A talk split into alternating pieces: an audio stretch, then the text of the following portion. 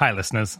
This is the 80,000 Hours podcast, where we have unusually in depth conversations about the world's most pressing problems, what you can do to solve them, and whether I'd be willing to give up Happy Meals to get rid of biological weapons. I'm Rob Wiblin, head of research at 80,000 Hours.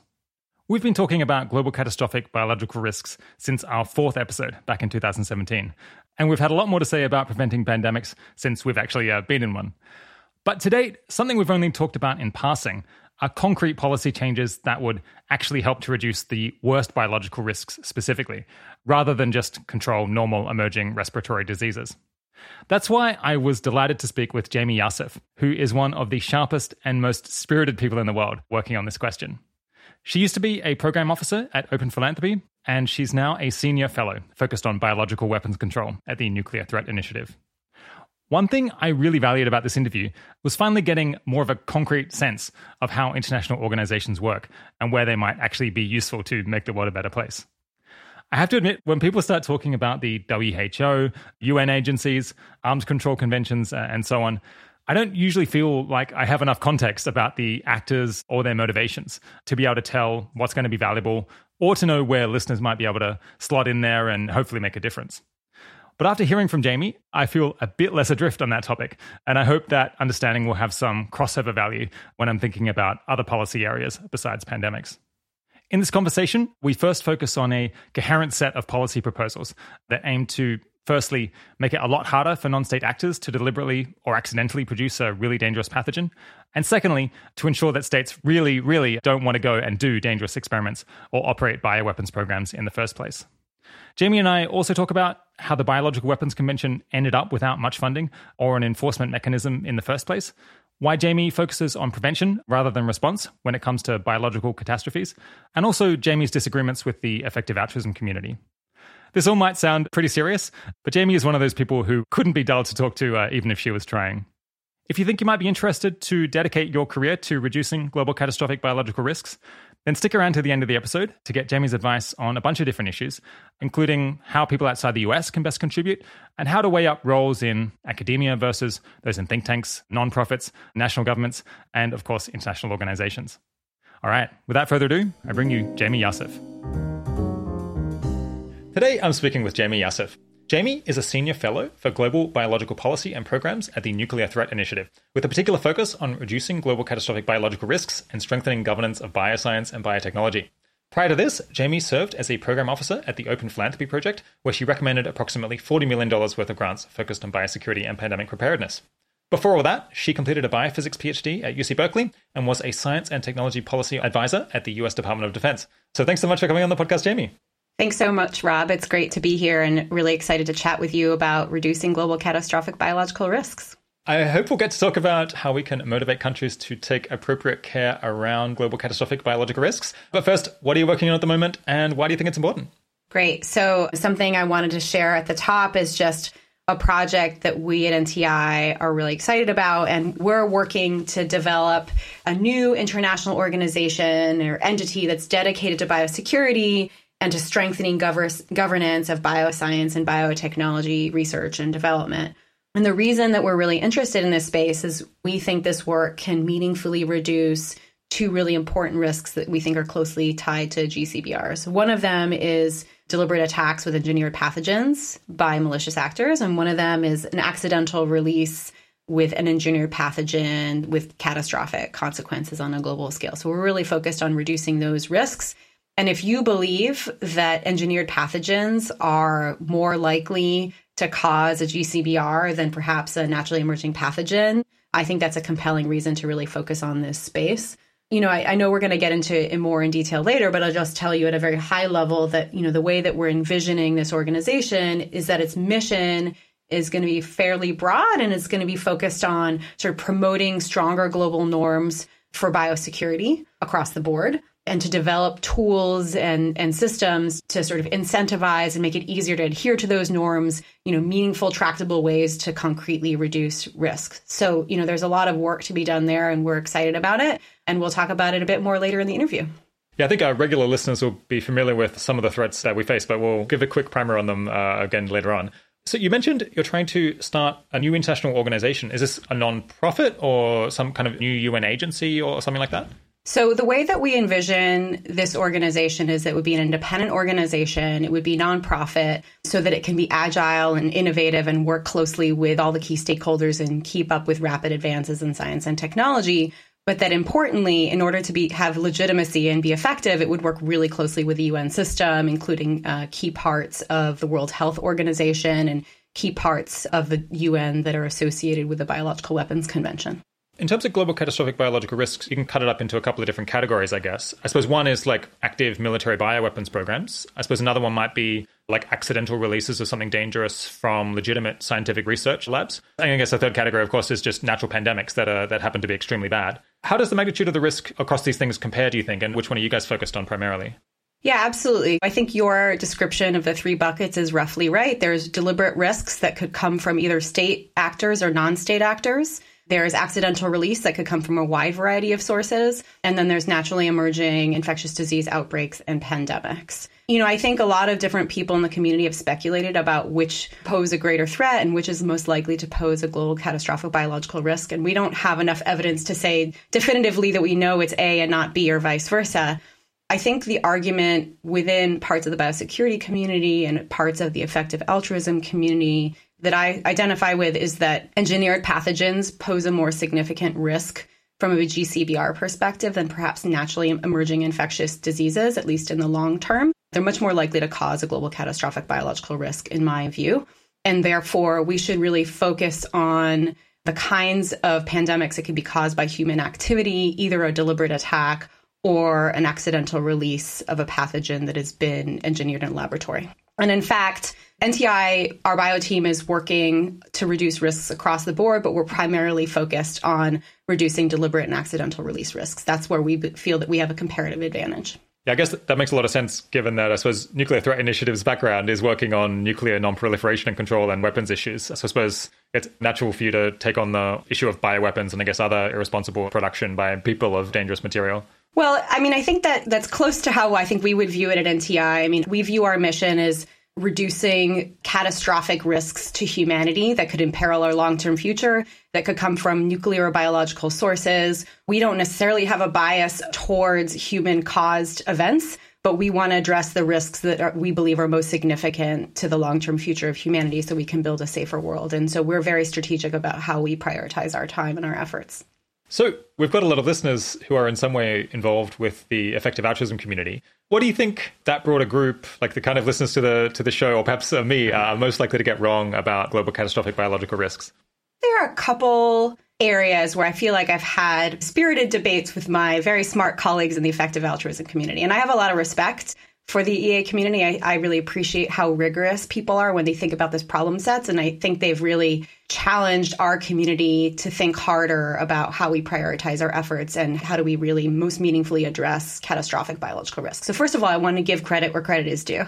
But I will say that I think the areas where we've had differences of opinion are, you know, two key areas. One, phenomenon I've noticed in the effective altruism community is that sometimes people like to identify one big thing that could happen that is the most important thing and it'll be like a thousand or a hundred times more effective than anything else you could do. And I think there's a desire for us to identify what that is in biosecurity and sort of just dedicate a vast majority of our resources and time to that one thing. And I am skeptical of that approach personally. You know, there is a chance that maybe as we look back, there may have been things that we have done that were more effective at reducing risks, but a priori, I think it's very difficult to tell. And I think it's really important to have a layered defense that has multiple theories of risk reduction. I don't believe that there's one silver bullet. Related to that, I think something that I consider to be an open question is what is the greatest source of global catastrophic biological risks? Should we be worried more about states or non state actors?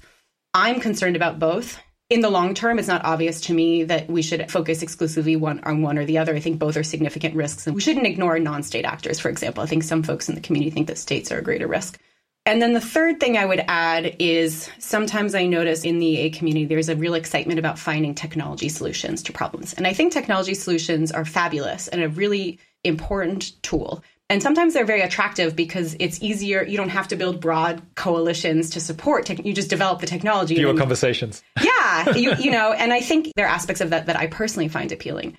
But I would stress that you can't solve all the problems with technology, and you do have to work with people and institutions sometimes. And even though that's messy, sometimes you got to do the hard work to drive institutional change to really have sustainable solutions. So, those are some of the ongoing conversations that we're having about areas where we don't necessarily agree. Something I noticed preparing for this interview is it seems like the conclusion is that there isn't a silver bullet here, and that instead you just need to layer a bunch of different risk reduction methods on top of one another, and kind of each one maybe halves the risk, and then collectively they've, they've made a really huge difference. I had this vague sense that in the past people might have gotten a bit stuck by this search for the silver bullet, and then they couldn't find anything that would by itself solve the problem or even like solve the problem 90% or anything like that. And so then they were like, oh, well, I guess we should just keep on researching and trying to find something. But maybe the way forward is instead this approach of having five or 10 different things that you do, each of which, you know, reduces the risk more like 50% or perhaps 30%. Yeah, I mean, I think that's basically right. And in defense of the effective altruism community, I don't think this community is the only community that has like sort of fallen into that mode of thought we in recent years and recent decades as, as our community has struggled to find really effective ways to reduce risks and threats in the biospace anytime you come up with any solution it, you know people can poke holes in it. And it's very tempting to say oh well it's not 100% solution or there are big holes in it and therefore that's not an answer and we should drop it. And i think that that's a mistake. Having tried to develop multiple solutions and continuing to go through that pattern i've decided that just because something has holes or is in, it doesn't reduce the risk by 100% doesn't mean we should drop it. Um, and then I think in terms of this layer defense, I absolutely believe that that's the way to go. And you know, when I was working at Open Phil as a program officer, we had a conversation that I thought was really helpful way to talk about it in simple terms, which is just you find all the biggest holes in the system and you try to plug the biggest holes first. So I'm not making an argument that we shouldn't prioritize. We absolutely should, and there are a priori ways to figure out what are more and less impactful things we can do. But I think we shouldn't reduce the list down to one or two actions. It should be a longer list. Yeah, makes sense. Broadly speaking, you could split uh, trying to stop catastrophic pandemics into two different approaches. One would be to stop the first person getting infected at all. And then another approach is trying to stop the pandemic from spreading from that point. So trying to detect the pandemic early and then contain it or come up with treatments really quickly. It sounds like you're basically focused on the on the first one of stopping the first person from getting infected. Why focus on that stage? First of all, I believe that again, my sort of keeping with my layered defense mantra here. I think prevention, detection, response are all critical elements. And I think for the world to be safer from pandemics and global catastrophic biological risks, we need to do all three. I think we need a division of labor in the community. I think others in the community are doing a lot of great work on early detection and response. Our bio team at NTI is engaged in some efforts that are related to early detection and response including our Global Health Security Index, where we've done an assessment of 195 countries and looking at their pandemic preparedness capabilities across the board and trying to draw attention to the need to fill those gaps. So we really believe in the full spectrum of activities, and we are, in fact, working on them. The work that I personally, as an individual, am engaged on is more focused at the moment on prevention. But I think that's just because I see really big gaps in the area. I think it's a more of a neglected area than some of the other areas. And so I think the marginal impact that I individually have on the space is greater by working on prevention, though it is a challenging area to work. Yeah. Just briefly on the on the containment side of things, I don't know whether you heard the Andy Weber interview that we did earlier in the year, or possibly you've heard his opinions elsewhere, because I think he tends to talk about them quite a lot. But he has this proposal for containing potential GCBRs, where I guess you try to get DNA um, sequencing all over the place so that we can detect any new biological threats really quickly. And then he thinks we should have a system for very rapidly developing new uh, mRNA vaccines against any new pathogens, which is really great because it's mRNA vaccines are kind of a platform that you can quickly adapt to new pathogens. And then also have in mind a system for really quickly vaccinating the whole world against any new pathogen with these vaccines that we hopefully develop within weeks or months. Do you have any thoughts on that? Is that, is that something that excites you, even though it's perhaps not as much within your wheelhouse? First of all, I used to work for Andy Weber. So back when I worked at the Department of Defense and Government, he was an assistant secretary, and I worked for him and his team at, at the Department of Defense. And I'm a huge fan of Andy Weber and his work, and we're really lucky to have him in the field. So I'll just start with that. Second, I'll say that I totally agree with the ideas that he is advocating for, and I think that we should absolutely invest in those capabilities. I think early detection and building a more robust biosurveillance system nationally and globally, and one that includes sequencing I think would be incredibly valuable for early detection for the reasons that you state. We need, you know, if we can contain pandemics before they turn into pandemics early, that's a huge gain in terms of risk reduction. Likewise, I'm a huge fan of platform technologies for medical countermeasure development, and mRNA technology is sort of the leading technology that's most advanced and most promising at the moment. There may be other technologies that become an option in the future, and we should consider those as well. The days are gone where we sort of think about one bug and one drug, and then we stockpile vaccines for known pathogens. I think if we want to look to the future and reduce risks meaningfully, we have to be prepared for surprise. And so, a platform technology that can really respond in an agile way to quickly develop a new medical countermeasure in response to a new threat is absolutely the way that we need to go. We should pour lots of resources into it. However, like any system that we develop to reduce risks, there are going to be failure modes. And that is just a feature of this space. And so we absolutely should do all those things. And we should also do prevention as well. We should not have a single point of failure. If this is really part of a shared global effort to safeguard the future of humanity, we need to intervene at every point possible prevention, detection, and response to reduce the risk as close to zero as we can that we would face something catastrophic from a biological release in the future.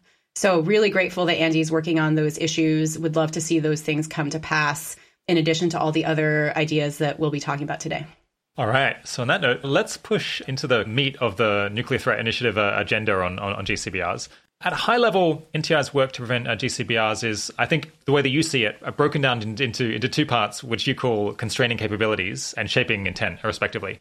And constraining capabilities is focused on limiting what dangerous things malicious actors like you know you know rogue groups are able to do by exploiting legitimate academic research science or the work that's coming out of biotech companies. And we'll come back and, and deal with that stream uh, later on in, in the conversation. But i actually want to start if possible with this idea of shaping intent because i think it's super interesting the basic idea here is that if a powerful or well resourced country wants to do some dangerous thing with novel bioscience, then in your view, and I think by my view as well, there's not a whole lot we can do to stop them from being able to buy the equipment or hiring people to pursue that idea if they're really committed to it maybe we could slow them down a little bit. But that doesn't really get us where we want to be, which is really discouraging uh, that, that dangerous kind of activity by states. And that means that instead we need to focus on this other approach, which in short is making states not want to do dangerous experiments or, or run bioweapons programs. Because if a country thinks it's clearly not in their interest to do so, then they probably won't do it and they will be good.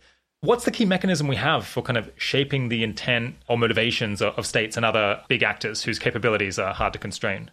Yeah, absolutely. So I want to start by just explaining why a rational country, or perhaps an irrational country sometimes, might decide to pursue a biological weapons program or even use a biological weapon. So, you know, I think that there's sort of two sets of motivations, or three actually, that we should really be thinking about when we're trying to shape intent. So, one of them is just fear of what their adversary might be up to. And so recognizing right now that there's not as much transparency among states about what is going on with regard to biodefense and bioscience and biotechnology development, you know, there is a risk that there could be misperceptions, that there could be escalating suspicion, and that could lead to an undesirable future where you have arms racing behavior.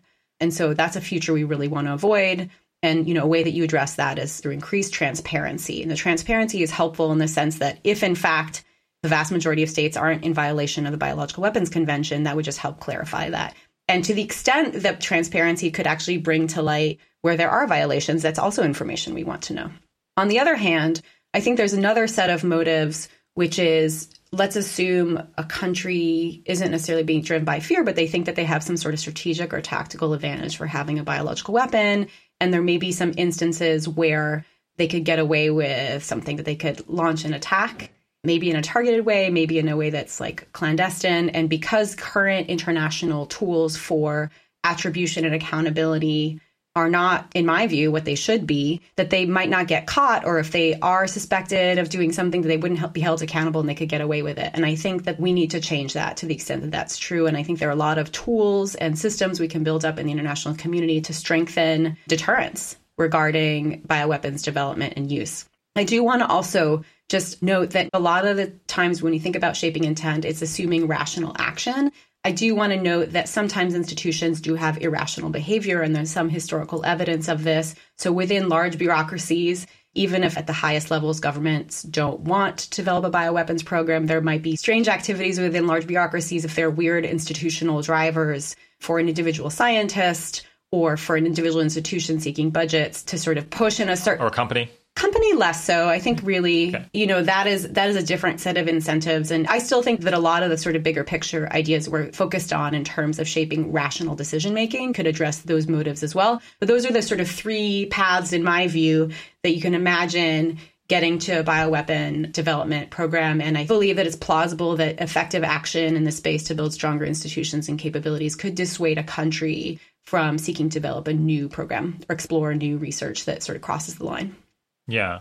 So I guess if a country is rational, then making it more likely that their violation of the Biological Weapons Convention would be detected and then they would face some negative consequence, that should make them less likely to want to pursue it. I suppose even a country that's irrational even if they're pursuing a bioweapons program in a sense foolishly or against their own interests. And I suppose just piling on the probability of detection and the scale of the consequences they might face still might push them over the line, even if they're not assessing things completely rationally. You've raised this issue of potential arms race uh, with, biological weapons, and uh, past guests have, have raised that as well. But I'm just imagining that scenario where you get, you know, country A and country B who do not have amicable relations, and A suspects that B has a biological weapons program. Would A really benefit that much from establishing their own bioweapons program. How does that really help them to defend themselves? They, they could just invest in all kinds of other military stuff that isn't related to bioweapons programs. I guess I'm, I'm not quite understanding how it exactly assists them in the arms race situation. Sure. I mean, I think that's a fair question, and certainly not to trying to justify the development of biological weapons or encourage any state to seriously consider it. That's definitely not my position, just to be very clear. But I think if you want to sort of really understand where rationale might come from, I think, you know, some people are concerned that bioweapons could be viewed as an asymmetric weapon. So if you're a superpower and you've got lots of resources, then it's easy to build up very strong conventional capabilities that are very effective in deterring adversaries from attacking you and actually can be used in warfare. And there's no sort of moral or humanitarian norm against using conventional weapons. But those are expensive and hard to develop. And having an edge in conventional terms is hard. A nuclear weapon is an asymmetric weapon. And so there have been some discussions about how that dynamic works, and we need to work to disincentivize development of nuclear weapons. But I would say the threshold for developing a biological weapon is even lower because dual use bioscience and biotechnology, knowledge, tools, resources, they're widely distributed. And so there's just a lower barrier to entry. And so you could imagine a country saying, well, I can develop this asymmetric weapon at lower cost and it's more accessible to me than these other means of military dominance or deterrence. Yeah, but before we turn to the new ideas for deterrence, maybe let's talk about the things that we already have. A lot of people will know that the US in the past has used military force against countries that are or that they suspect or purportedly suspect uh, of having biological or, or, chemical weapons. I guess famously Saddam Hussein in the, in the 90s and then uh, again in 2003. The threat of force was used against Syria uh, throughout the 2010s uh, regarding their, their potential uh, chemical weapons. To what extent can the problem of bioweapons be solved this way?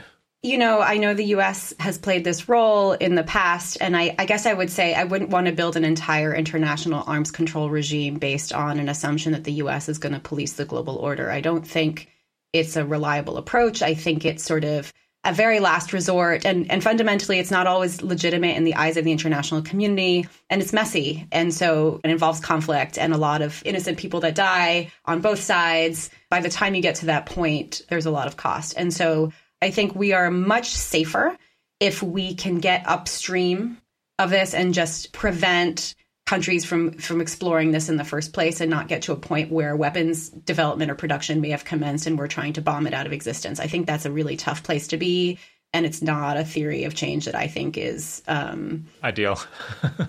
yeah, nor is it really, you know, and a lot of countries around the world don't find that to be a legitimate international tool. To what extent then might we be able to rely on robust biosecurity intelligence capabilities to be able to detect any bioweapons programs that the country might be initiating. I guess I want to step back for a second, sort of tell a big picture of what I think is like the positive case for what we can do to shape intention, and then I'm happy to talk about intelligence. My recipe for more robust systems is we need more effective transparency for the reasons I said before, which is to sort of reduce the risks of arms racing and reduce the risks of misperceptions that could lead to arms racing. And so people have talked about that in the past as verification. I think verification is a complicated word with a long history, and we can unpack that in a few minutes if you'd like. But I think that there's work to be done there. The second piece is I think we need more effective means of investigating the origins of a high consequence biological event if and when it does occur so that there's an internationally legitimate evidence based, transparent process to actually effectively run that to ground and fairly quickly. That's important. I would argue that we don't really have the full suite of capabilities that we need to get there, and we have a lot of work to do there too. And I see an opportunity. The third piece is accountability. If we are, in fact, able to reliably attribute the source of an attack or an event to either a state or an unstate actor, they should be held accountable in ways that would actually be meaningful. That's hard, but I do think it's necessary. So I just wanted to sort of paint a big picture. So, in addition to all those things I said, I think in terms of trying to get upstream of risks and anticipate them early before they're fully present, if we want to really be effective at preventing high consequence biological events, we as an international community should get better at anticipating threats. I think there's a lot of opportunity for governments and countries around the world to invest more in intelligence gathering for biosecurity threats to see if other states or our non-state actors might ha- be interested in developing biological weapons or if they're actively engaged in those pursuits we should get better at detecting that early and, and really dedicate more resources. I think there's a lot of value in that. Yeah. So you mentioned verification. I guess famously, the Biological Weapons Convention doesn't really have a verification or any enforcement mechanism. And it only has, I think, about three staff or something like that. Why that's the, the, case is an interesting story that you put me onto when I was preparing for the interview. Your focus isn't history here, but it's relevant because there was this uh, kind of big push to add a verification uh, mechanism in the 90s, which ended up not panning out, which I guess we need to learn from. What was the setup there? Absolutely, yeah. So, I mean, as you point out, the BWC doesn't have a verification regime. It also lacks a large institution to support it. So, the BWC the only support it has institutionally is a three person uh, implementation support unit. Its annual budget is $1.5 million a year. Some of our friends in the effective altruism community have pointed out that that's roughly the cost of running one McDonald's restaurant in a franchise for a year, which is just not the right level of spending, in my view, and really in many people's view, for this really important global institution. Seems like it's doing more important work, but. yeah, I would argue. Um, I think the case for that is pretty clear. But in terms of the verification piece, there was a very vigorous attempt made in the 90s. So there were a series of measures that were part of the process in the 90s to try to develop a verification mechanism. So back in 1991, at the BWC Review Conference, the states parties agreed to establish something called VEREX, which was tasked with preparing a technical report on the feasibility of potential verification measures, recognizing, hey, you know, there's been some advances in bioscience and biotechnology. It's the 90s and what can we do that's different than what we might have been able to do before. And then a few years later in 1994, as part of a special conference in Geneva, I believe, the states parties established something called an ad hoc group. And that actually had a mandate to negotiate a verification protocol. That was a big deal at the time. And so over the next, I guess, uh, seven or eight years, the states parties to the BWC undertook serious efforts to negotiate what that agreement might look like and this included how many countries? So it's just like, is this kind of every signatory to the BWC, which is, you know, almost 200? That's right. All the states parties at the time, even there were fewer at that time than there are now, but, you know, still a handful. Yeah, like roughly, I think 170, I would guess, at the time, 180 states parties to the BWC. A very large group. I mean, I'll tell you what, what the punchline was at the end game, and then I'll back up and tell you why this did work out. So, at the end of the day in 2001, the chairman of the BWC meeting, he had this uh, compromise text. And it basically captured all the different positions and the open questions associated with the negotiation. It was a text that the states parties were going to try to refine to come to an agreement. What happened is basically the United States government walked away from the negotiations. They withdrew their support from this text and this process.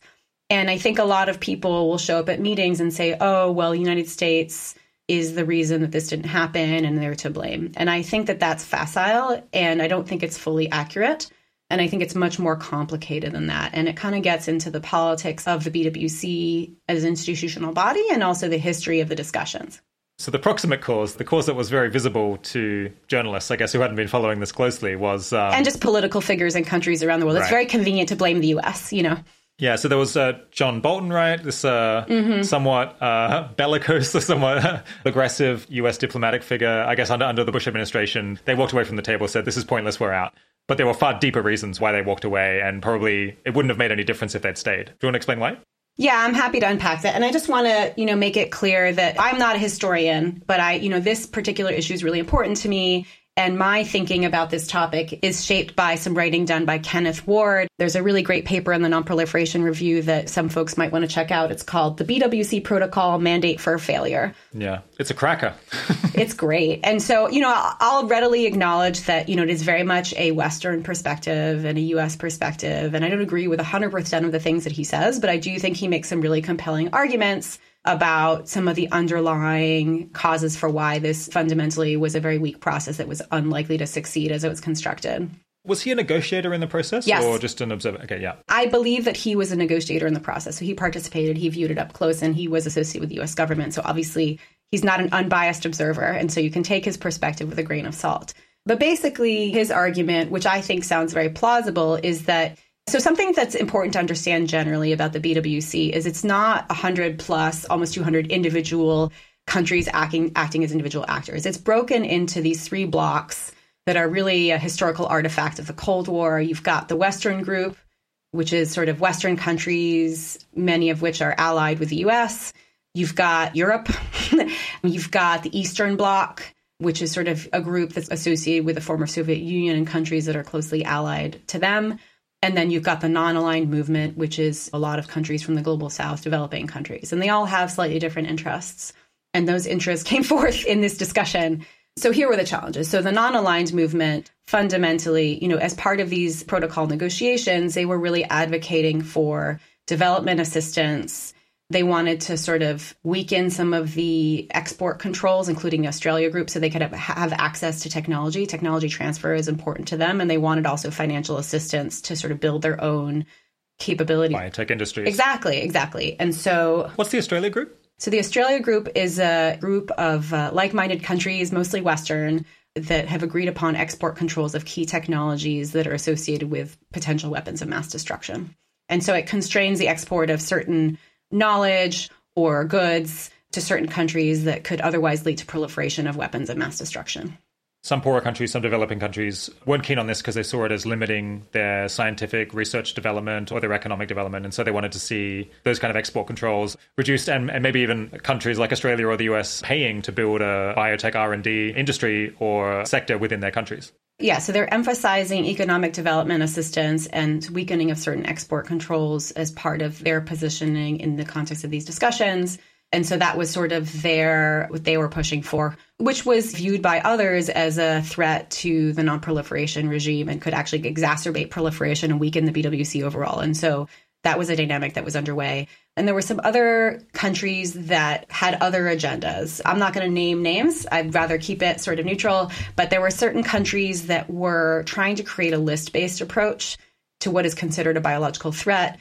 Instead of sort of having a general purpose criteria and saying if you have intention to weaponize this, it's already crossing the line, and sort of redefining what it means to violate the BWC to a list based approach where you basically define within these quantities and these categories of pathogens. This is a violation, and therefore implicitly things that follow out fall outside the specific list have what was perceived to be a quote unquote safe harbor. And so again, to some other countries, including in the West, there was a concern that this could create big holes in the BWC in terms of what is considered a violation that again could undermine the convention. And then a third thing is there were some other attempts at part of what would be an effective verification mechanism would include challenge inspections. I mean, that's commonly found in other regimes. So some countries were trying to weaken the, the challenge inspections provisions by saying they would have to pass through the UN Security Council, in which certain countries have veto power. So all of these things were viewed by others as as really weakening what was possible and weakening the BWC and, and untenable. And so there were a lot of big open questions about which countries weren't able to reach agreement.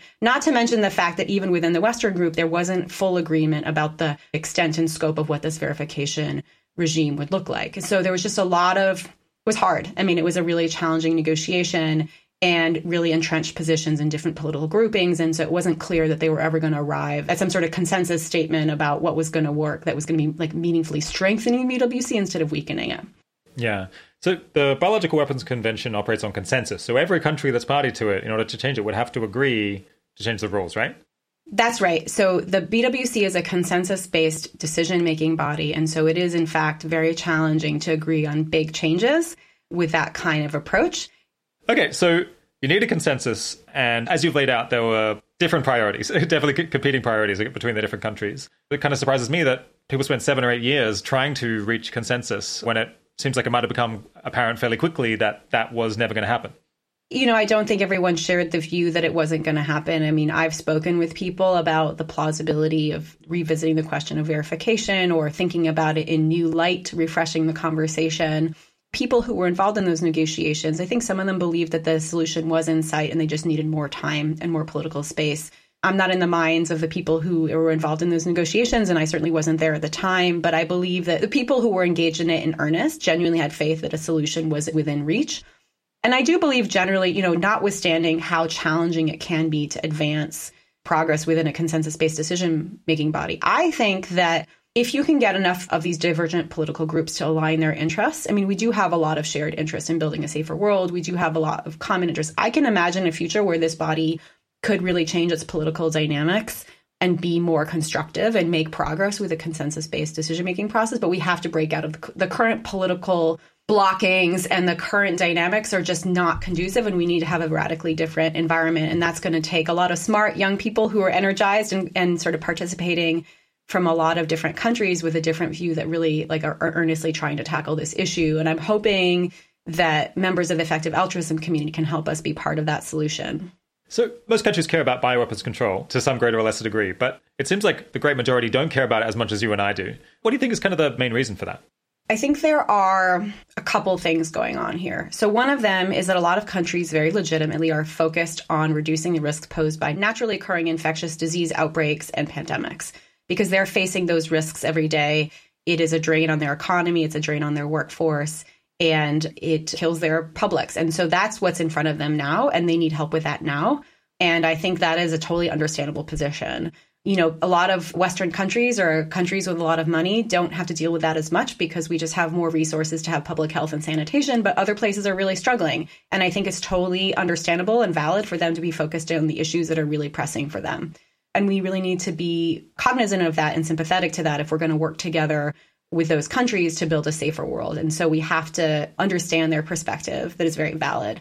And I think as part of that, there's also just different threat perceptions. I think there are a lot of countries view deliberate biothreats as a sort of problem of the US or a problem of the West as this sort of invented problem that's not as significant in their minds as, as we view it in the West. And so it's just different threat perceptions.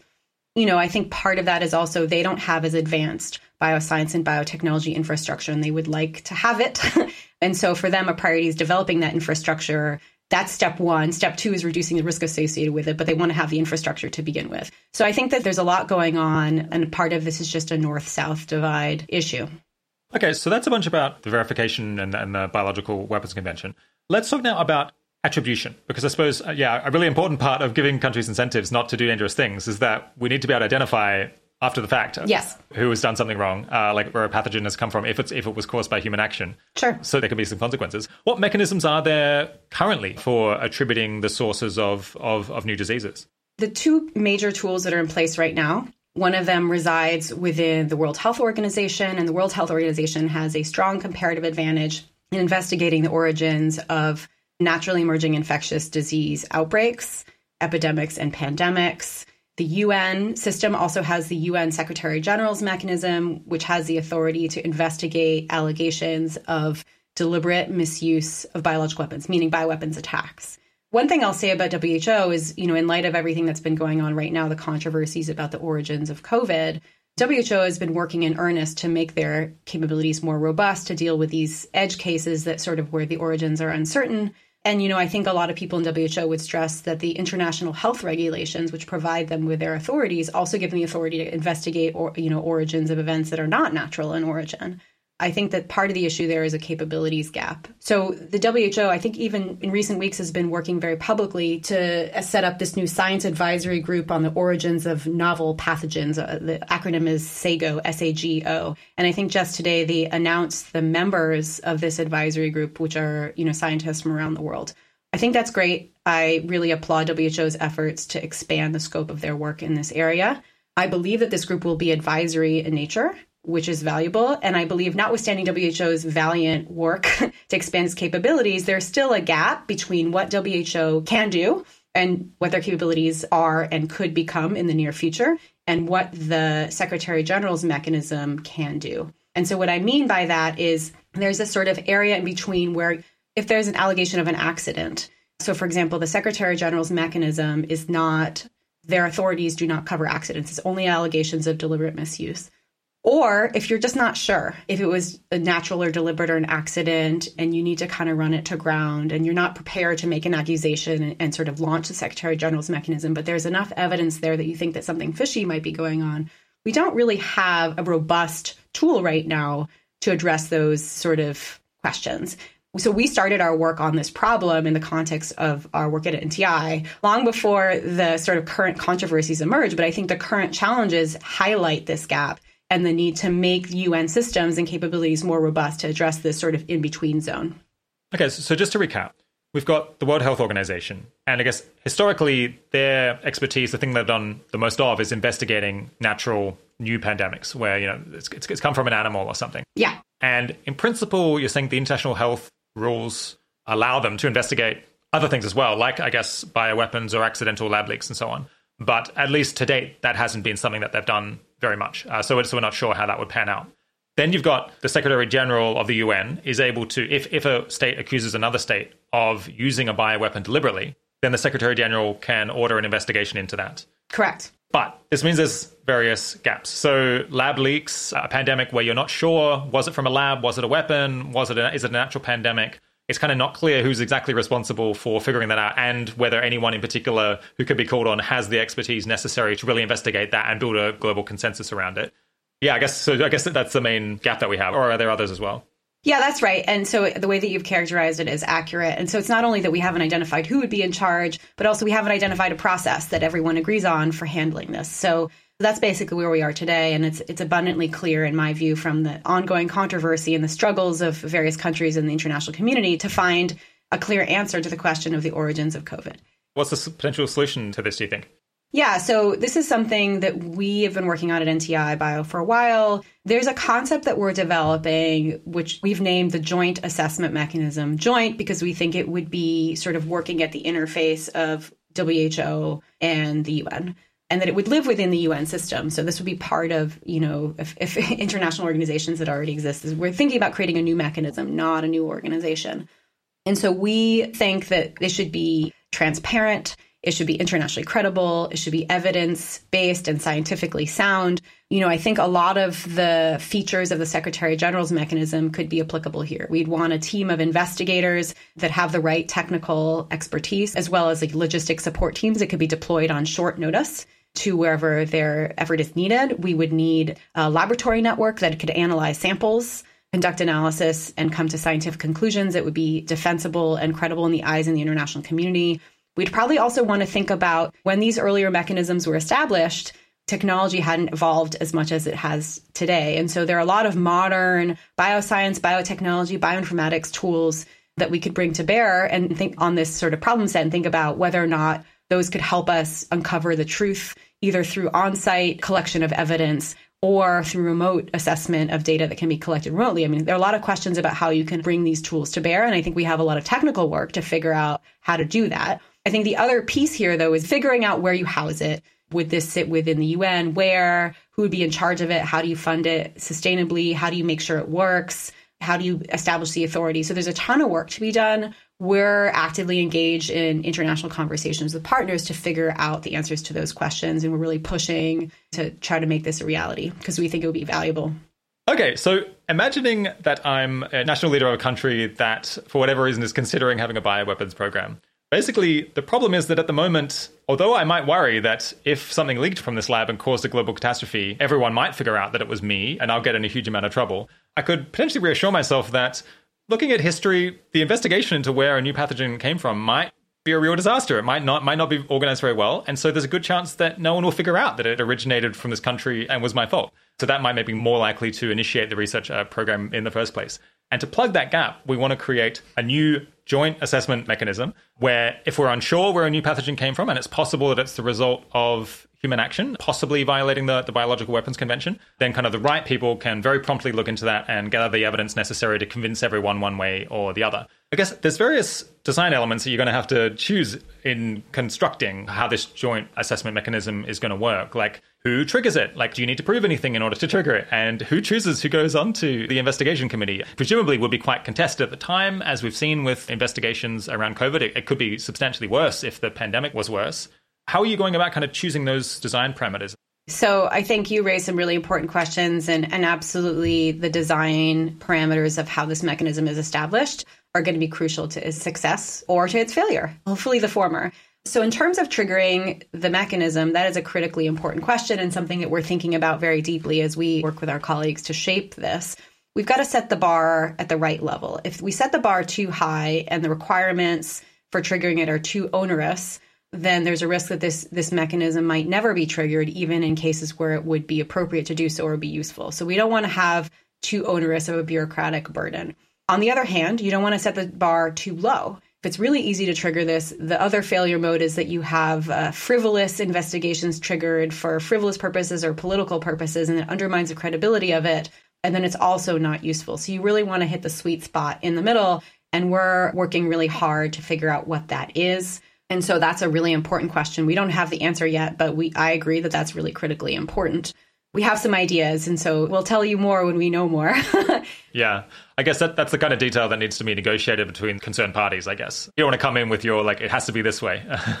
yeah, that's why we're working with international partners. I mean, honestly, a lot of this work is 5% inspiration and 95% perspiration, by which I mean, you know, you have idea generation and then you really have to build support for it. And so I think this is a classic example of that. Yeah. And then in terms of the group of experts that get deployed, absolutely we've seen recently that that can be a politicized process. I think to the extent that you can define the rules and the experts in advance so that you're not making decisions during a crisis, the more likely it is you'll be able to insulate the process from politics. So, you know, our vision is that you would have a roster of experts that would be determined during peacetime. They would need to be trained, they would need to be certified, they would need to take tests to prove that they're competent, and that those people ideally would have to have the right scientific and technical skills. They have to understand how to do their jobs and what the standard operating procedures are, and they have to prove that on a periodic basis. And they have to be able to travel to the field in the event that that's actually part of the process. And so, if you have this roster of experts, in place in practice, then you already have a defined list of people from whom you have to choose. And then you can also have established criteria in advance. So you need X people with this set of expertise and Y people with that set of expertise. And you just define as much as you can a priori so that while there inevitably will be political pressures, we're hoping to remove some of that and insulate the process from some of that to make it more evidence based and credible. Are there any other design choices that you've thought about that would have to be, you know, uh, figured out if this were taken forward? You know, I think where the mechanism would be housed is also really important. Our growing feeling is it would be a really good idea to place it under the authority of the Secretary General. You know, that's linked to the ability to trigger it because if the Secretary General has the authority to trigger the UN Secretary General's mechanism, and they are advised by a group of expert advisors. I think, well, we as a group think that something similar in this case would be useful for a number of reasons. I'm not going to be able to get to all of them now, but one is sort of we believe that that's a good place for having the right threshold for triggering. Also, the UN Secretary General sits in a very high level position across the UN system and related organizations. And so they are in a position where they could pull together all sorts of different capabilities and resources across the UN system, which would be needed for, for this kind of process and that they're in a good position to work with WHO, which is a critical player and has critical expertise. And also, the UN Secretary General just has a lot of credibility as a role that sort of rises above the fray and can work in the best interest of the international community. So, politically, it also just makes a lot of sense. So, that's where we are right now. It's not set in stone, but that's the direction we're leaning, and we feel good about that direction. And there's support for it. You mentioned that, of course, there's this existing Secretary General's mechanism which they can put into action if a country formally accuses another country of having used a bioweapon. As far as I know, that's never been used for bioweapons, although it has been for chemical weapons. Correct. Should we have confidence that that process would be good if it ever were, uh, if, if we ever were forced to, to use it? You mean the Secretary General's mechanism specifically? Yeah. So I think we as an international community should be putting a lot more resources into the Secretary General's mechanism to bolster its operational capabilities. Likewise, they have a roster of experts, they have a network of laboratories, they do run tests and exercises pretty regularly. I do think if tomorrow they were called upon to launch an investigation, they could do it. But I would have more confidence in their ability to do it if we put a lot more resources into that work. Right now, it's supported through a variety of voluntary contributions from, from countries that think this is really important. My guess is we should probably multiply the amount of money that we put into this by five to tenfold, and it should be a much higher priority. And, you know, I, I have a lot of colleagues in the field who I think are doing really important work to strengthen the Secretary General's mechanism. And I'm really grateful to them for the work that they're doing. And I would love to support that more if I had more time. The other thing I would say is, you know, generally speaking, for these kinds of mechanisms, and this is true of the joint assessment mechanism concept that we are working to develop as well, is that, you know, the more that you can regularly exercise and test the mechanism, the more confidence you'll have in it. And so, if we could do really robust, comprehensive exercises to test the efficacy of the UN Secretary General's mechanism and the joint assessment mechanism, if and when it's created, I think that is the way to have confidence that these mechanisms are effective. And by the way, I think one point that I didn't stress before that, if, you know, in terms of design choices, just going back to your question about design choices, I think the other thing I wanted to stress that I think is important is we don't want this new mechanism that we're talking about, the joint assessment mechanism, to be a completely isolated pillar that's fully standalone from what WHO can do and what the Secretary General's mechanism can do. We don't want to have bureaucratic competition between these different mechanisms. We would love them to be mutually reinforcing. And if there are resources from these other existing mechanisms that we could sort of build into the joint assessment mechanism, all the better. I think it's, you know, a complicated set of questions that we'd have to answer in figuring out how to do that. But I think there's a lot of benefit to having these mechanisms be mutually reinforcing. And if, in fact, by creating this joint assessment mechanism, drawing resources to that work, if that could also in parallel strengthen the Secretary General's mechanism, that would be fabulous. That would be a win win. So it's an interesting situation. You're like quite a credible international organization focused on these issues, and you have this idea for a new mechanism that maybe the UN should put in place to plug this gap in, in their systems. Mm-hmm. What steps do you take? Who do you call up? What do you write? So we have done a couple of international meetings to sort of socialize the idea and solicit feedback. And we bring together a diverse community of stakeholders that can help us think this through. So some of these people are scientists that understand the technical elements and the technical questions we're trying to answer. Some of them are policymakers um, and decision makers who sit in various governments and would ultimately have to decide if they support this. Some of them are people who have a lot of experience working in the UN system, who understand how the UN system works and can help us sort of shape something that makes sense. And so there are a lot of different stakeholders we bring together and we ask them questions. We say, well, we would like to do X. What do you think? And they say, either we support it or how about try Y? And so that's an iterative process of soliciting feedback, building the idea, socializing it again, and working to build support. So we're in the middle of that process. One of the reasons I have more confidence that, that I think we have a good chance of success is we have an you know, so I'm working on this project in earnest, but also working in partnership with Angela Kane, who's on our team as the Sam Nunn Distinguished Fellow at NTI. And she used to be the head of the UN Office for Disarmament Affairs. And so she understands how the UN system works. She, she oversaw a lot of related work and she has a ton of knowledge and credibility in international community and her involvement in this work is really helping us advance this concept socialize it and sort of develop more sophisticated ideas so that's, you know, I just wanted to give a shout out to Angela and to thank her for the work and, and just to say how thrilled we are to work with her. In terms of next steps, you know, we have some working groups that we've established and that we're going to launch in the coming weeks. One is focused on technical questions and one is focused on these sort of policy and institutional questions. So we can dig into some of these key points that you and I have been discussing. You know, how do you design it? What are the design features? How do you establish the authority? And we hope at some point in the future that we can get to a point where we can actually establish the authority and get the critical mass of states parties in the international community to say, yes, we would like this authority to exist and we will vote to support it. And so that's what we're working towards. Now is a really interesting political window of opportunity. It's not an academic question, it's a very real question that's at the forefront of a lot of people's minds. The COVID pandemic has really drawn a lot of attention to these issues and created political space to drive significant change in international biosecurity and pandemic preparedness architecture we see an opportunity to seize the moment and we really want to go for it because we think it could make us safer. And so that's why we're pushing now. Yeah. Okay, we'll push on to creating consequences for for violators in a second, but um, sure. listeners will be sad if I don't ask this question. It, it's okay. slightly not the point. I'm slightly reluctant to ask it, but uh, yeah, but. But, but people will be too okay. sad. Yeah, COVID nineteen. what do you think? Natural pandemic, or uh, or might it be a lab leak? So I think the bottom line up front is we just don't know. You know, I think my personal view is that it's most likely to be a naturally occurring event. But I think both hypotheses, like naturally occurring or accidentally released, are plausible. And we just don't have enough information to rule out one or the other. And I really hope that we get to the bottom of it because I think that has value. And I'm glad to see the US government and countries around the world pushing to find an answer. But we might never have a definitive answer.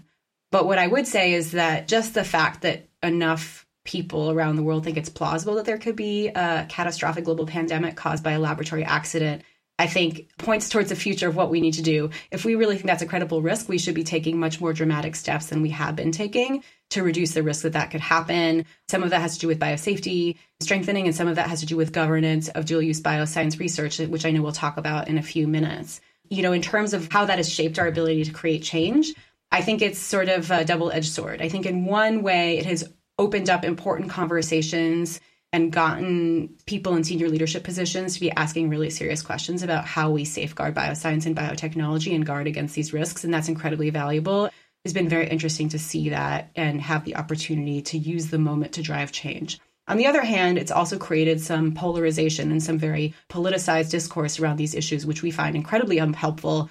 We're always pushing to have evidence based science based discussions and to stay away from the politicization, which we don't think is helpful. So it's complicated, but that's how I see it. Yeah, what should the consequence be for a country that leaks a terrible pathogen from a military lab or some other secret research lab? I don't have an immediate answer to that question. I think the question of accountability for those kinds of events or deliberate attack is a really important one. And I'm not even sure that punitive consequences are the right answer in the case of an accidental release if there's not malicious intent or a violation, and if it was just a legitimate research project and there's been an accident. I think we should think about whether we should support the country in question, or, you know, whether punitive approaches are the right ones. So I think it's a it's a tough question. It's a different matter if there's an accidental release and it's found to be coming from a lab that was pursuing bioweapons development. I think that's a different matter, and it seems appropriate to consider the question of a sort of accountability and punitive consequences. But I don't have a clear answer for what that should be, and I think we need to do more work to figure out the answers to those questions. Yeah. As an economist, the thing that jumps to mind to me is I'm thinking about the probability of detection multiplied by how bad the consequence would be for, for a country if them causing a terrible pandemic were detected. and so I'm like, you think like if the probability of detection is low, they need to make sure that the consequences are very bad. And I suppose if the probability of, of catching a criminal, so to speak, is high, then maybe you don't need to have such a severe penalty in order to make sure that countries are sufficiently discouraged from doing it. I suppose just in the international realm, it's hard to think about things like this because we're talking about issues of like military conflict potentially or like serious conflict between countries. It's very serious business rather than just like criminal justice policy. Yeah, it's hard to divorce the answer to this question from politics, and fundamentally, it will be a very political discussion if and when it does come up. And I would say that there are a variety of different kinds of accountability measures that you could think about. Some of them could be financial, some of them could be diplomatic, you know, isolation from the international community, some of them could be more military. And I think it's a really tough question to answer and i think you would want it, the response to be proportional. And also you would want to make sure that you weren't creating a system that had undesired outcomes or like perverse incentives and so you don't think about that really hard. I think the other thing that's worth thinking about also is just the reputational cost to a country if a significant portion of the international community thinks that they're responsible for it. Even if it's uncertain there's significant cost to international prestige and reputational risks that is in itself a, a pretty heavy cost. So that's also worth bearing in mind is there any kind of political policy or legal agenda around this issue of creating consequences for violating? Not at the moment. No, okay, I see. Interesting. I suppose that would be, in principle, part of the Biological Weapons Convention, but it's just like it's not in practice being pursued at the moment. Yeah, I just think it's a really hard question and a one that is not being tackled. And I've asked people about it as part of my research, and their answer is generally that it would be really hard to do. And it's a very political question, and it really depends on who were the players involved and what's their relationship to the existing superpowers at the time. Right, right, right. Very challenging, but important. Okay, uh, we've been talking about states here. Turning for a minute to the more traditional terrorist WMD threat, how much can we just rely on traditional security enforcement by, you know, law enforcement, intelligence agencies, the FBI, Interpol, and that kind of thing to detect plots to use biological weapons and catch or kill or, or at least disrupt the terrorists who are trying to do that? So I think I would love to see a future where I could answer that question and saying we've got it covered. We can definitely rely on our security community to solve that problem. I just don't think we're there. I don't think we've invested the time and resources to sort of have the sort of tools and mechanisms in place to do that well you know, I do think now, partially in, in, response to COVID, a lot of these communities are revisiting this question and thinking about bolstering intelligence, both bolstering law enforcement. I think we also need stronger connections between law enforcement and the scientific community and the public health community so that they can get better information about what's going on. I also think a lot of the work that we're doing at NTI about strengthening governance of dual use bioscience and biotechnology research and development could help strengthen those tools. And, and this all needs to be interconnected you know, part of the problem is is a needle in the haystack issue. Same issue with with all terrorism, really. Perhaps you know, there's so much legitimate bioscience and biotechnology research and development going on around the world, and it's so deeply dual use that it's very hard to discern malicious intent or malicious action from that mountain of legitimate activity. It's not that it can't be done, but we have to set up more effective structures for doing that and again, I think, you know, the security sector, the various parts of the security sector that you mentioned all need to invest a lot more resources and capabilities to get us to the future where we need to be. And we need to build better tools in the science and technology policy sector and the governance place to sort of enable those security sector agencies to plug into so we can have a whole system that works. So it's a really hard nut to crack and it can't be solved in isolation. I think these other governance approaches that I think we're going to talk about in a few minutes are a critical piece. And without that, it'll be really hard for them to be effective. Yeah, I guess this potentially kind of a domestic policy agenda issue that someone could pursue in the US or the UK or Australia, trying to improve the security capabilities to check up on what terrorists are doing or or, or, or be more aware of what plots uh, terrorist organizations might be pursuing. Is, is, is that right? I guess this is more maybe at the national level than the UN level? So I think that there's both national level work and international work that could be done. So, you know, I think individual governments within their respective intelligence and security agencies would need to, you know, build up more capabilities to do this work more effectively. Interpol has a really interesting role to play because they are sort of the internet, they're like the connecting point for law enforcement and security apparatuses in different countries all around the world. And so Interpol, I think, also has an opportunity to strengthen their capabilities as well. And I think that they are, in fact, doing that. And I applaud them. And, I, you know, we want to support their efforts. So I think that, you know, the two places where this lives, in my mind, most prominently are Interpol and within individual governments. Okay, moving on from shaping intent, NTI has uh, a vision for this other comprehensive package of interventions that hopefully collectively could make it a lot harder for anyone to deliberately or accidentally produce or, or release a, a really dangerous pathogen. So you call this uh, constraining capabilities, and I guess it's what you think is the main thing to do in the case of individuals or terrorist groups or laboratories that are at risk of making a terrible mistake that affects everyone. And I guess I came into this preparing for this interview pretty pessimistic that any of this could work because my sense is that the technology is progressing so fast that even if you can slow down access a bit, just dangerous techniques will ultimately end up being available to people all, all over the world pretty fast anyway. Maybe to start out, can you tell me why I should be more optimistic that we really can constrain the ability of people to do dangerous things with biotech?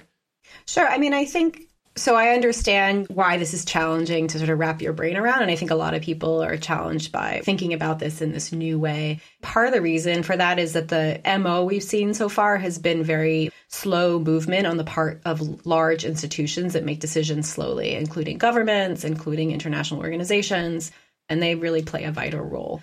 I think the way that we need to keep up with rapid advances in bioscience and biotechnology is by partnering with the very organizations that are driving those advances and move at that pace. And so I think the reason we can succeed is if we're working with the same scientists and academic research institutions and companies and funders and publishers that are driving the advances, if we build in biosecurity with into the very processes by which the technology is developed, I think that we have a, a real chance at staying ahead of the curve. And so I think it's a combination of working with these more agile, fast moving groups. And then I think it's also being proactive and not reactive. So instead of responding to a new threat after it emerges and, and sort of preparing a patch, if we look over the horizon and see what's coming and proactively build in new biosecurity systems before new capabilities come online, I think we can keep up. So I think a classic example of this is in the DNA synthesis screening domain So the community of DNA synthesis providers, most of which are companies, they voluntarily screen DNA synthesis orders in order to make sure the pieces of DNA, which are the building blocks of, of all living things, the sort of building blocks of dangerous pathogens don't fall into the hands of malicious actors. And so they're able to, you know, they're pretty technologically sophisticated. They're able to evolve their screening capabilities as technology advances. I think the example of looking over the horizon is benchtop synthesis. So that's this new mode where instead of centralized DNA synthesis, you have this future, which we think is coming soon, where people might be able to print DNA on their benchtop. And not everyone's going to do that, but a part of the market is going there. And so I think, you know, what we're thinking about at NTI and what the benchtop synthesis development community is thinking about is how do we build in biosecurity by design and make that a reality before these tools are disseminated widely. And so I think that's a classic example of how you stay ahead of the curve and you don't let the technology get out ahead of you before the security is built in. And we need to do that across the board. So before we get a bit confused, we're mostly talking here about working with legitimate labs and companies and so on to constrain the capabilities of malicious actors. That's right. How does all this connect with bioweapons in particular? Yeah, thank you. No, I think it's good to zoom out and sort of talk about the big picture before we get into the nitty gritty details of the actions. So, you know, what we're trying to do is prevent two types of big risks. One is we want to prevent malicious actors like rogue actors from exploiting the legitimate global bioscience and biotechnology research and development enterprise that they could use to make it easier for them to develop a biological weapon and carry out an attack. That's one huge piece of this. The other piece is we also want to prevent catastrophic lab accidents. So we want to make sure you want to reduce the possibility or reduce the risk that there could be an accidental laboratory release of an engineered pathogen that could have catastrophic consequences. So those are two big pieces that we're after in our work to strengthen governance of bioscience and biotechnology. Okay, so, so NTI's theory here is that there's no silver bullet, as, as, as you were saying. Yeah. So we kind of need a we need a full court press on all, all of the different mechanisms that we can use to lower the risk in- incrementally. And I guess there's various different intervention points that you've identified uh, where potentially you can do that. And I think broadly speaking, the intervention points or the or, or the groups that you can work with are funders, institutional research oversight groups. There's legal regulators, suppliers of all kinds of different materials that are necessary for a project to go ahead, and then finally publishers. Yeah, have I got that picture right? Yeah, that's great. And let me just uh, unpack that a little bit. So, we don't believe that there's a single silver bullet. There's no one action we can take that will reduce the risk to zero or near zero. And so we really believe in a layered defense and, and, that there are multiple intervention points throughout the bioscience and biotechnology research and development lifecycle. And we want to go as upstream as possible. So it begins at the funding and project conception stage. It progresses through research execution, either at an academic facility or in a company. It involves the acquisition of goods and services like DNA and getting pathogen samples from pathogen repository. These are all things that you need to get in order to do your work if you're a scientist. And then it goes on to publication and or commercialization. So there are different groups that control these different points and each of those points is an opportunity for risk reduction that I think is meaningful. Nice. Let's go one by one and maybe uh, tackle funders first. Sure. What's the current situation with respect to funders about how they think about the risks of the work that they're potentially actually paying for? Yeah, so I think the best I can say about the funding landscape with regard to biosecurity is that it's fragmented. So there's sort of a separation between public and private funders. When I say public funders, I mean governments. So governments fund, including in the US and in a lot of other countries, fund a lot of bioscience and biotechnology development. Some of them have controls in place to do some sort of biosecurity review and dual use review before they decide to award a grant or a contract and others don't. And even within the own are you know within the United States government there's a lot of differences of opinion about how stringent those review processes are. And some people think that US government processes are not as stringent as they should be and then that's not to mention other countries, you know, that have a variety of different provisions. And based on what we found in the Global Health Security Index, I would argue that there is a lot of work to be done both in the US and, and inter- internationally to really strengthen those review processes. Then you look at the private sector. So some of that is going to be philanthropic funding, also a major driver of bioscience and biotechnology research and development. And some of it is sort of private sector investors at various stages of startups or, you know, bigger companies. Philanthropies, again, are also, they have different views. I mean, I think some philanthropies, including the Open Philanthropy Project, care a lot about biosecurity. And, you know, my experience is that before they decide to fund something, they think really hard about what the biosecurity implications are of that project going ahead. There are other philanthropies where that's not really at the forefront. Obviously, no philanthropic organization wants to be funding something that's going to be a problem, but they don't necessarily explicitly have processes in place that we're aware of. And so it's just kind of ad hoc and fragmented there are holes. When you look at the private sector, also very patchy. We actually, as part of our work, spent some time talking to funders at various early stages of investment. And I think we have more work to do there. I think at least startup investors feel that it's sort of kind of too early in the process. You know, when a company is nascent, it's not the right time. It's when it's a bigger company and, and they know they should deal with it then. Other private investors told us that they said they're happy to ask the companies they invest in to comply with anything that's like required from a regulatory perspective, but they're not going to ask them to do anything that's above and beyond what's absolutely legally required because they don't want them to be at a competitive disadvantage. And in general, I think we still have a lot of work to do to convince private funders that it's in their interest and that there's a value proposition for doing biosecurity screening. Something that we're thinking about at NTI is a biosecurity funders compact. We want to sort of take this fragmented landscape that I've described, get all these different funders to pledge, say, hey, you know, we're going to take biosecurity really seriously with our funding going forward. We're going to put processes in place and we're going to prioritize this as part of our review process. We want to get that pledge in place and we want to help these various funders develop processes that will meaningfully screen. So that's something we would like to see moving forward as we continue to do our work. But again, it's a pretty heavy lift and there's a lot of work to do.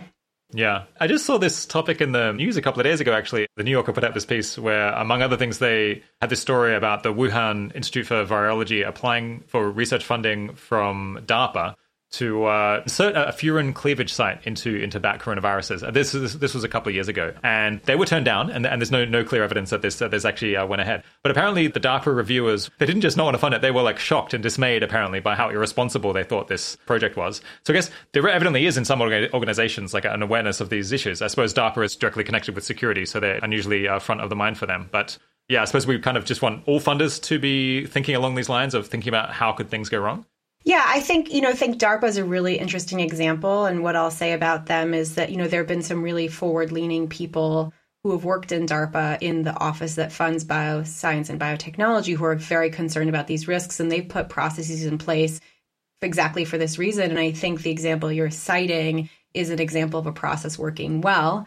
And, you know, I don't know the details of that process or the details of that specific grant proposal, so I'm not going to comment on that. But generally, I agree with you. I think we would really like all major funders across the board to be prioritizing this issue and have a process in place and make and one that makes sense and that like meaningfully screens. And the other thing I should share is that like it's not just about good intentions. Like having a process that meaningfully screens projects from like way, correctly weighs benefits and risks is really hard. Right? It's not a trivial question. There's not an obvious answer. And so there's a lot of work just to be done there. And I think in addition to calling on funders to do this better, we should also help them devise processes that work. So this question uh, shows up on almost uh, every one of these groups. To what extent is it a lack of people wanting or like caring about these issues versus their ability to do it? Because as a funder, you know, you've got limited resources yourself, hiring the necessary expertise to figure out whether a grant passes a risk benefit analysis. Maybe you just can't find the folks or it's hard to pay for that. Is it capabilities that's the main issue or, or like motivation or drive? I would say for the most part, I think it carries across all these different groups capabilities are a major constraint, that it's just hard to do these things well, and that these various groups will be more effective if we can help them build tools and systems that will help them screen more effectively at the respective points. And so I think we should approach these different communities as our allies that need support and that we should offer them resources and assistance with building capabilities. I'm not saying that everyone across the board in all these groups is gung ho. And there are certain cases where we need to convince people that this should be a priority, where either they don't see a value proposition or they don't share our risk perceptions. You know, I think there's some exceptions where people are worried that these kinds of controls could perhaps stymie important progress in science and technology and it overweights the biosecurity or biosafety risks and that we don't have the threat assessment or risk assessment quite right. And so I think there's more work to be done to talk to parts of this community that are skeptical so we can come to a shared view on like how you thread the needle there. But generally speaking, I think helping with capabilities is a long pole in the tent. Even if someone isn't as concerned about biosecurity as you and I are, if you make it easier for them to do it, then they might be more willing to buy into it because you're just not asking so much of them. Is there any process that you would like to see broadly taken up, or is it just going to depend on the organization and the kind of things that they're that they're working on? You know, for each of these different points that we've been talking about funders, oversight, providers of goods and services and publication. I think each of them is going to have to have their own set of processes. I imagine that there's synergy here. And if you figure out how to do one process well, you could probably learn from that in other parts of this sort of life cycle that I'm talking about. But I think each of these nodes needs a slightly different setup. To what extent do we need to train just tons, hundreds, thousands of people who are capable of doing this kind of risk benefit analysis? Like maybe that's a key bottleneck. You know, we probably do need more people. I don't exactly know how many. We haven't done a sort of back of the envelope calculation about how many people it would take to do this well. I think the first step is figuring out, like getting institutional buy in to do the risk benefit analysis and figuring out what that risk benefit analysis process looks like and developing a meaningful process. I think that's step one buy in and process. And then once we figure that out, then we can populate the positions. So the next group of people are the folks who provide oversight and approval for research to go ahead in both commercial and academic uh, facilities. I suppose maybe it's a similar picture here, but how is that group performing on a biosecurity perspective at the moment? You know, I have more visibility to what's going on into academic research institutions, and I have less understanding of what's going on in private companies. So within academic facilities, at least in the United States and in a lot of parts of the US, the West, there are oversight committees that largely do biosafety related oversight. And some of those groups also do biosecurity, but most of them don't because we haven't really defined what it means to do biosecurity review. Maybe we should just define biosecurity versus biosafety because they're surprisingly different. Yeah, so biosafety, as I would define it, and I think as we would have defined it NTI, is preventing accidental release of biological agents or pathogens from the lab either through some sort of physical failure of equipment or through some human that gets infected and spreads it um, by human to human contact. So biosafety is meant to prevent that. Biosecurity is preventing the exploitation of the legitimate enterprise by malicious actors. And so, in my view, it's sort of preventing the dissemination of info hazards that create a roadmap to make it easier for people to engineer or create a pathogen, or preventing people from getting the materials that, that they could use in order to make a pathogen. It's preventing them from getting access to facilities where they might be able to use those facilities to make something nasty. It's those kinds of things. So it's preventing exploitation for weapons purposes. So labs and institutions and universities more often think about biosafety. They think about how their staff could get sick more than the broader global picture of how do we prevent terrible things from happening. Well, I mean, I think biosafety encompasses accidental release that could spread into the community in addition to sort of occupational safety issues. Biosafety is an idea that has an institutional history, there's a process, it has broader international support, and it's very clearly defined. Biosecurity just isn't as well developed what it means to do that and what are the control measures you put in place to reduce those risks. That just doesn't have as broad international support. It doesn't have the institutional history and it doesn't have the institutional infrastructure. So, you know, in terms of what it means to strengthen biosecurity at various institutions, I mean, I think one way to think about it is you take the existing biosafety infrastructure at universities and you make sure that those groups of people have the expertise and resources to also do biosecurity review and you make sure that you know you try to get that to be shared internationally. You know i think there's work to be done here in developing what those practices are. And as part of our efforts at nti we're also working with the group at stanford with uh, leadership from megan palmer. She's thinking a lot about these questions. How do we share information across different communities to figure out how to do this better? Because i think there's a lot of learning we need to do as a community to do that well. But yeah, I mean, I would say like my understanding is a lot of this is going on in the United States and the West and in other countries. I'm less sure and then we have to help our partners in other countries build more robust infrastructure. NTI has engaged a lot of projects to help train people, experts in other countries to do this well and to build that infrastructure. And so there's a lot of willingness, but they, you know, again, these people are allies and partners and they need help and they need resources. In terms of companies, we definitely want to see similar infrastructure there, but I don't have as much visibility into what's going on right now. I would assume they're taking some precautions at the very least to meet their legal requirements and probably going above and beyond that because they don't, you know, their enlightened self interest is to avoid catastrophic accidents or other mishaps. I hope, yeah, I hope they perceive it that way. Yeah. If you're the safety person at a, at a university, or I suppose a company as well, but let, us talk about a university. It seems like you're in a tricky spot because you're constantly asking all of your colleagues to do this burdensome work in order to have something be safer. And maybe you're toning down their applications to conduct some research, and they're going to be in your face all the time, being being frustrated by this. There's a bunch of work on your on your part to, to actually do your job well while the kind of catastrophes that we're trying to prevent happen hopefully almost never. And Jaime Yassif isn't going to be talking to the administrator here who's, who's making these decisions, explaining why it's so important to maintain a hard line, uh, even when it's uh, when it's annoying for staff. Is there anything that can be done about that bias, I suppose, that that creates? Yeah, I mean, I think all the incentive structures within the academic and perhaps the commercial research space are kind of perverse and misaligned with a safer future. I think there's a lot of incentives for researchers to raise funds, to do things that are provocative that get them in the media, to do things that get them publications.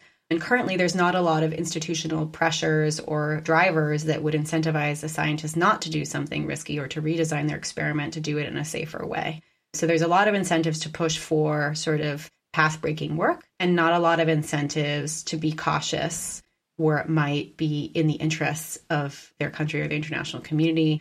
I also think that, you know, we have a lot of work to do in partnership with various scientific societies and communities to try to sync up with them on risk perceptions. You know, I think one of the challenges here is a lot of people in the scientific community genuinely believe that it's really important to advance their research in order to find innovative solutions that are to solve societal problems. Anything we do that slows them down is really going to hold society back and has a net loss for everyone. And that there's a different risk perception than what we have. And I think Carl Shulman talked about this also when he had his podcast with you, and I agree with him the biosecurity community has a different risk perception and we see the balance of these two issues slightly differently. And so part of the reason the institutional structures are set up the way that they are, the way that I'm describing is because uh, there's just different views about what we need to prioritize. I mean, I guess it is sort of goes back to the like sort of the fact that these are tail risks that you know it doesn't happen a lot and so people don't perceive the risks in the same ways and it leads them to different conclusions about how much of process we should put in place to make sure that research is safe and secure. So this shows up again and again that one of the reasons not everyone is doing what we want is that they don't actually share our perception about how probable these possibilities are and how severe they would be if they, if they happen. Mm-hmm.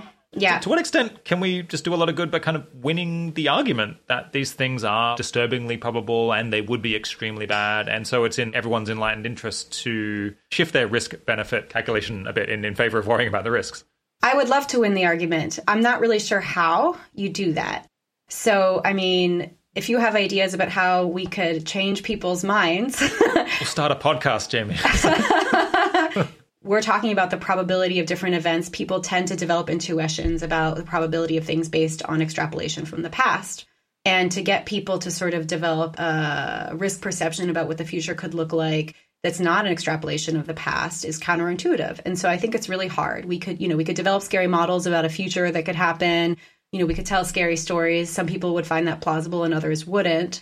So, if folks in the effective altruism community can come up with compelling ways that we can make the case that is convincing, I would be keen to hear those ideas. I mean, it's important to do it in a way that doesn't promulgate info hazards. You want to make sure you don't have people out there telling scary stories, you know, inventing scary ways to sort of bring about a global catastrophic biological risk. That's irresponsible and that's not what we need to do. And it's not going to be convincing anyway. And it's just risky.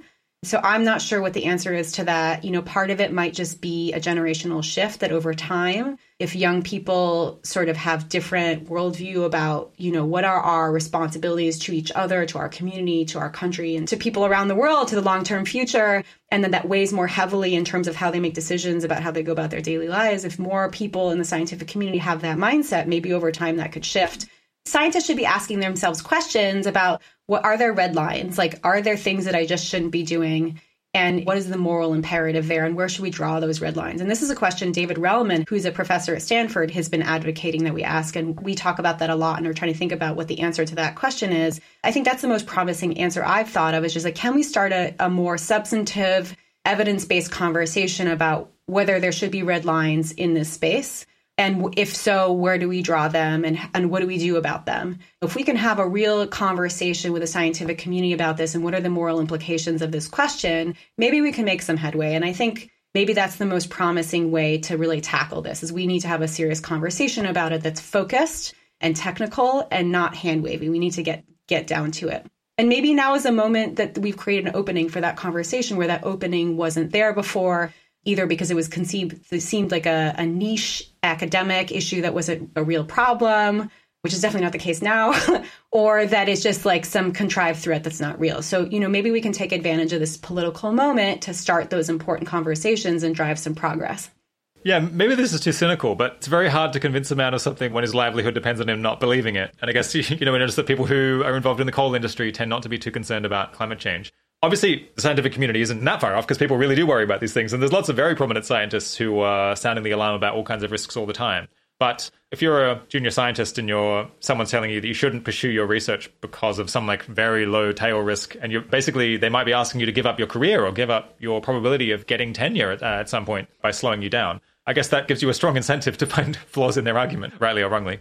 Well, yeah, to your point about incentive structures, I think that's why we need to change those incentive structures. We should not put people in a position where they're choosing between what's going to advance their career and their self interest versus what's going to be the best for the future, long term future of humanity. Like, ideally, those incentives should be pointing in the same direction, not in opposite directions.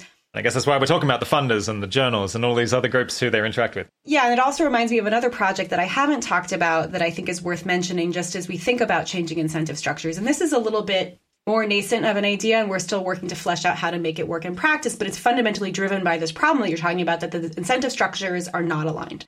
And we would love to see them become more aligned. And that leads us to this idea of like a seal of approval. And so, like, I think what we'd like to see is modes of peer review within the scientific community where either universities or research groups or individuals it's we haven't figured out how to structure it exactly where you basically can give people or institutions a rating and say hey you get a gold star because you were really responsible in terms of biosecurity and then that actually can LEED to promotions or financial incentives or good standing in the community, reputational enhancement for scoring well on this evaluation criteria. Maybe it could look like lead certification. It's sort of analogous kind of thing. We're still thinking through how to structure it, and it's very early days, it's very nascent.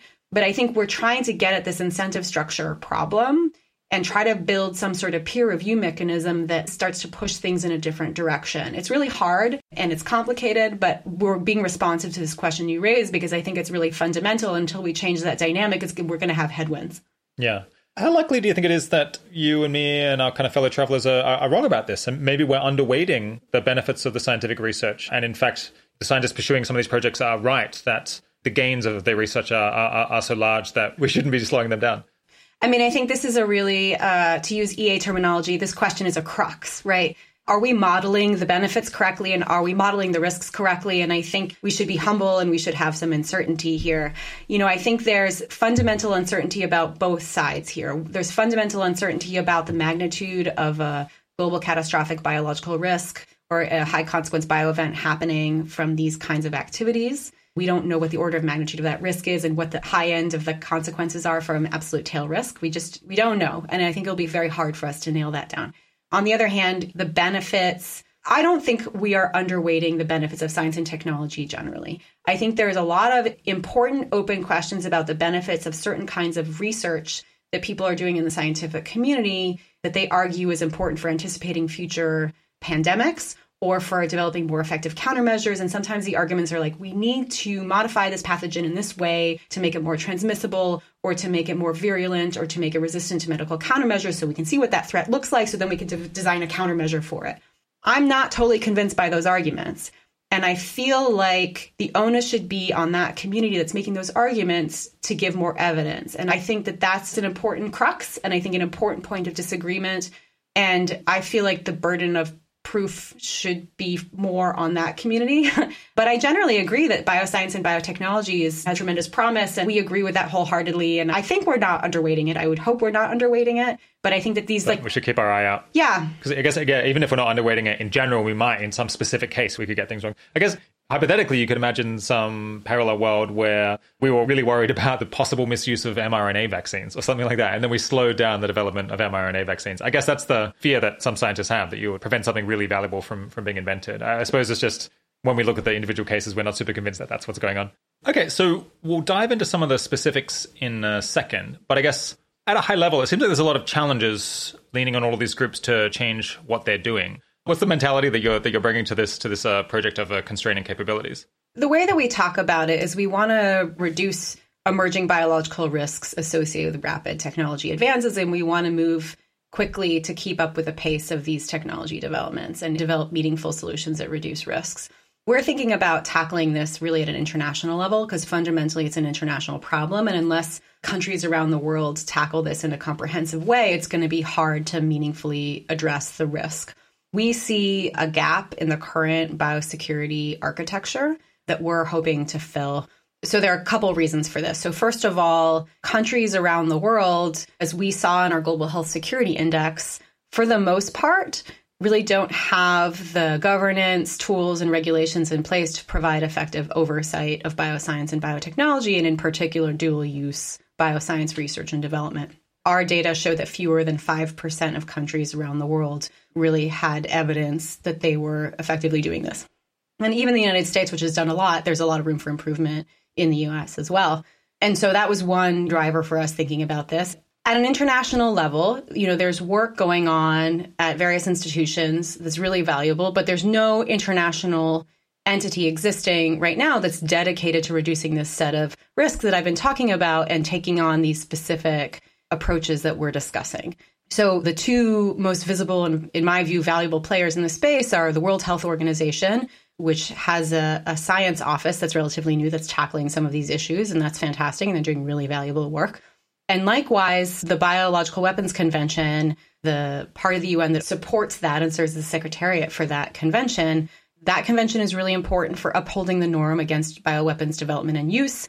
And they're thinking about sort of technology issues that are associated with that convention. And they're trying to build up capabilities to be smarter about that and better informed. And that's fabulous.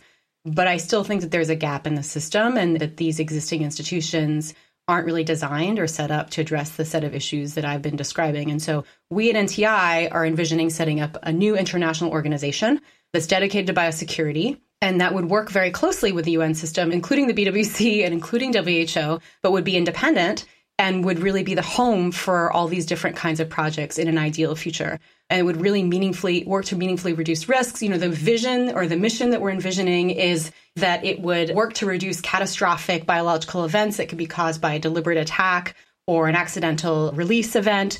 And that the, what this entity would do is that it would sort of promote stronger global norms about biosecurity and also develop tools and incentive structures to incentivize people and institutions to actually adhere to those norms. So that's the big picture. That's a lot to tackle. It's a very broad mandate we envision that the, it would start pretty small with a pretty narrow focus. And, and if we can demonstrate that that works well, for example, with DNA synthesis screening, then we can sort of expand from there. So that's the vision. It's a big vision. Yeah, it's big. We're working with international partners right now to scope out what this entity would look like, what its mission would be, what its scope would be, how we might structure the organization, how we might fund it, how it might connect to other parts of the international biosecurity architecture. We would ideally like to launch the organization by the end of next year, by the end of 2022 and that's a work in progress. But we're really excited about it, and we think um, it's sort of a n- relatively new approach to addressing this set of issues. That's the big picture. Is the goal to get global coverage with these reforms, or is it maybe primarily you care about the countries with the most advanced biotech industries, or is it maybe just you know the, the more countries you can bring on board uh, with some of these changes, then the better? I mean, I think it's more about getting as close to global coverage as we can. Certainly, the highest priority is putting these governance provisions in place where there actually are risks where the technology exists. But the, the answer but that's changing all the time because biotechnology and bioscience is spreading to countries around the world. More and more countries see a value proposition in advancing that. And so i think in the future there will be more countries with those capabilities. And so we just really want to get everyone on board. Sort of this idea of finding the biggest holes and plugging them. We think this is plugging a huge hole you know, we don't want to leave huge holes in the system where there are huge swaths of the globe that are just not in sync with us. And so that's the idea. We want to try to take a global approach. Is the idea to get countries to do things through legal reforms, or is it more like going around and having lots of conversations and persuading lots of different groups to plug these holes because it's the right thing to do? We're trying to tackle this at various levels. I think we would like to get government buy in. And so for governments to have guidelines in place and where it makes sense to have regulations in place. Sometimes legal requirements are effective and sometimes guidelines are effective. It's not always super simple. And then we also want to talk to communities. So, publishers are sort of a globally networked community of stakeholders, funders likewise. I think the conversation we would want to have with any of the stakeholders is look, it's in your enlightened self interest to pursue this.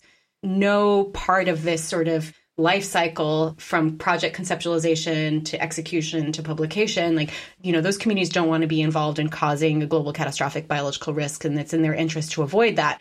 So if they see a plausible path forward where they could get help to do that to sort of reduce those risks effectively and it doesn't interfere with their business too much. Yeah it doesn't interfere with their business or their mo then it seems like we could shift the balance in favor of taking action Okay, so the next group on the list is suppliers of materials and I, and I guess you know technology and intellectual property and, and, that sort of thing. You know, services that are important inputs to research projects. What is there that's uh, interesting or important to say about that group and what they ought to be, or what you'd ideally like them to do? Yeah, I mean, so the simplest way to describe this group is when you're a bioscience researcher, you need services and you need stuff to do your work. And I think a classic example to make this very concrete is DNA synthesis providers. So people in research labs are constantly ordering DNA over the internet to sort of do their next experiment, and then it gets shipped to them in the mail a few days later or a couple days later. And so that's a crucial service and an integrated part of the bioscience research infrastructure. That's an example of the industry and the community of service providers really doing the right thing. They've voluntarily stepped forward to screen their orders and their customers for the most part, even though it's not legally required because they think it's in their enlightened self interest. And they're doing a pretty good job across the board. I mean, I think the downside there is there isn't comprehensive coverage. You know, we don't exactly know what percentage of global market share is covered. The best number I've heard is 80%. So an estimated 80% of global market share is covered by companies that screen. And then there's a, a gap, roughly 20%, but we don't really know for sure of companies that are not screening. And we want to get, again, with plugging the biggest holes, we want to get closer to full coverage. The concrete example of what we're doing at NTI is we're developing an international common mechanism for DNA synthesis screenings to make it easier for providers to screen, to make it cheaper and faster. So we can get more comprehensive coverage and we can just like raise the standard of practice across the providers that do screen. The one thing I would add is like that's an example, that's not everything. You know, and I think there are going to be new service providers in the future that we're going to want to look at. For example, cloud labs or something that are coming online that, that where we might want to look at analogous solution sets and get ahead of the curve there in terms of safeguarding that space as well.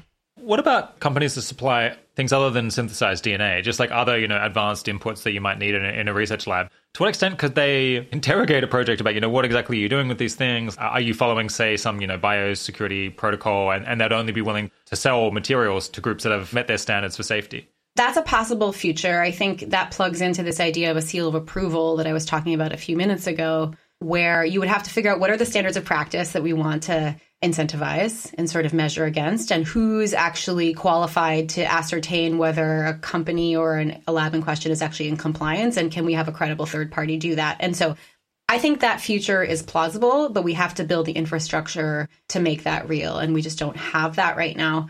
Yeah, I guess if you're a for-profit company, how do you pay for this? Because if you have a competitor that's not doing it, then they're potentially going to be able to undercut you. So you're going to have like you know prudential self-regulation by an industry that have to really be on board with the idea that it's a big threat to their industry to have anyone not following these rules because it could bring down the hammer on everyone.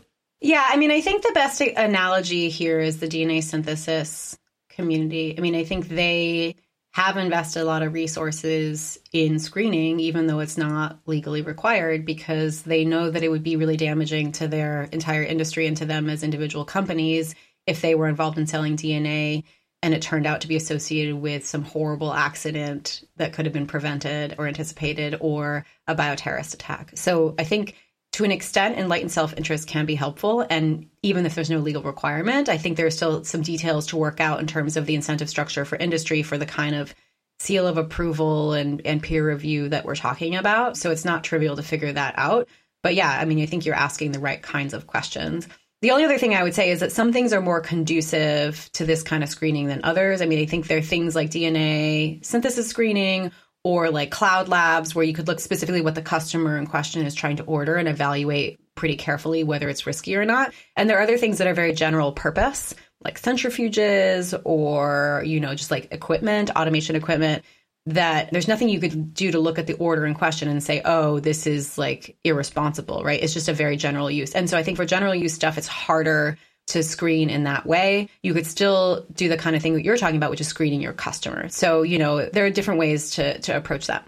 With the DNA screening case, there's very different threat models. So, so one would be researchers who are perhaps doing something that they that they ought not to be because they, they just aren't risk averse enough. And then there's also like the you know the malicious actor who knows that they're that, that they're getting something very that they're, they're doing something very bad. Yeah. And for them, it seems like even if you have a single company that's outside of the system and isn't doing any screening, then you have a big problem because then everyone who is malicious can just go to that to that one single company. But I guess it's easier maybe in the case of if someone's accidentally doing something that's dangerous, then they get like alerts from the company that they're buying from. That might push them in the right direction. But this is one thing that's kind of demoralized people a little bit is the sense that, well, if you don't have 100% globally, then it doesn't help at all.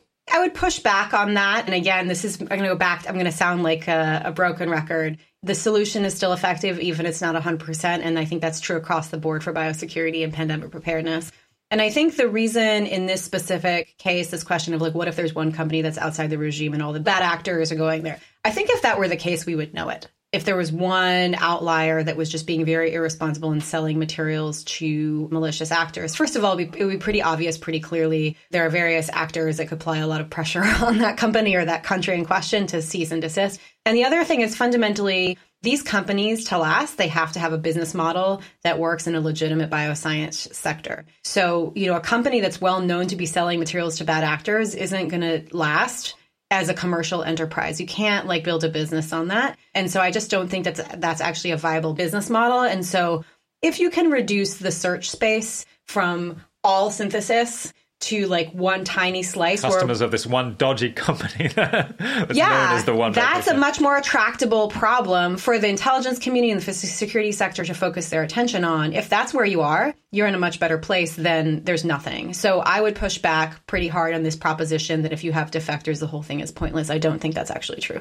Yeah, that's a good point. The final group is uh, publishers. What's interesting about them?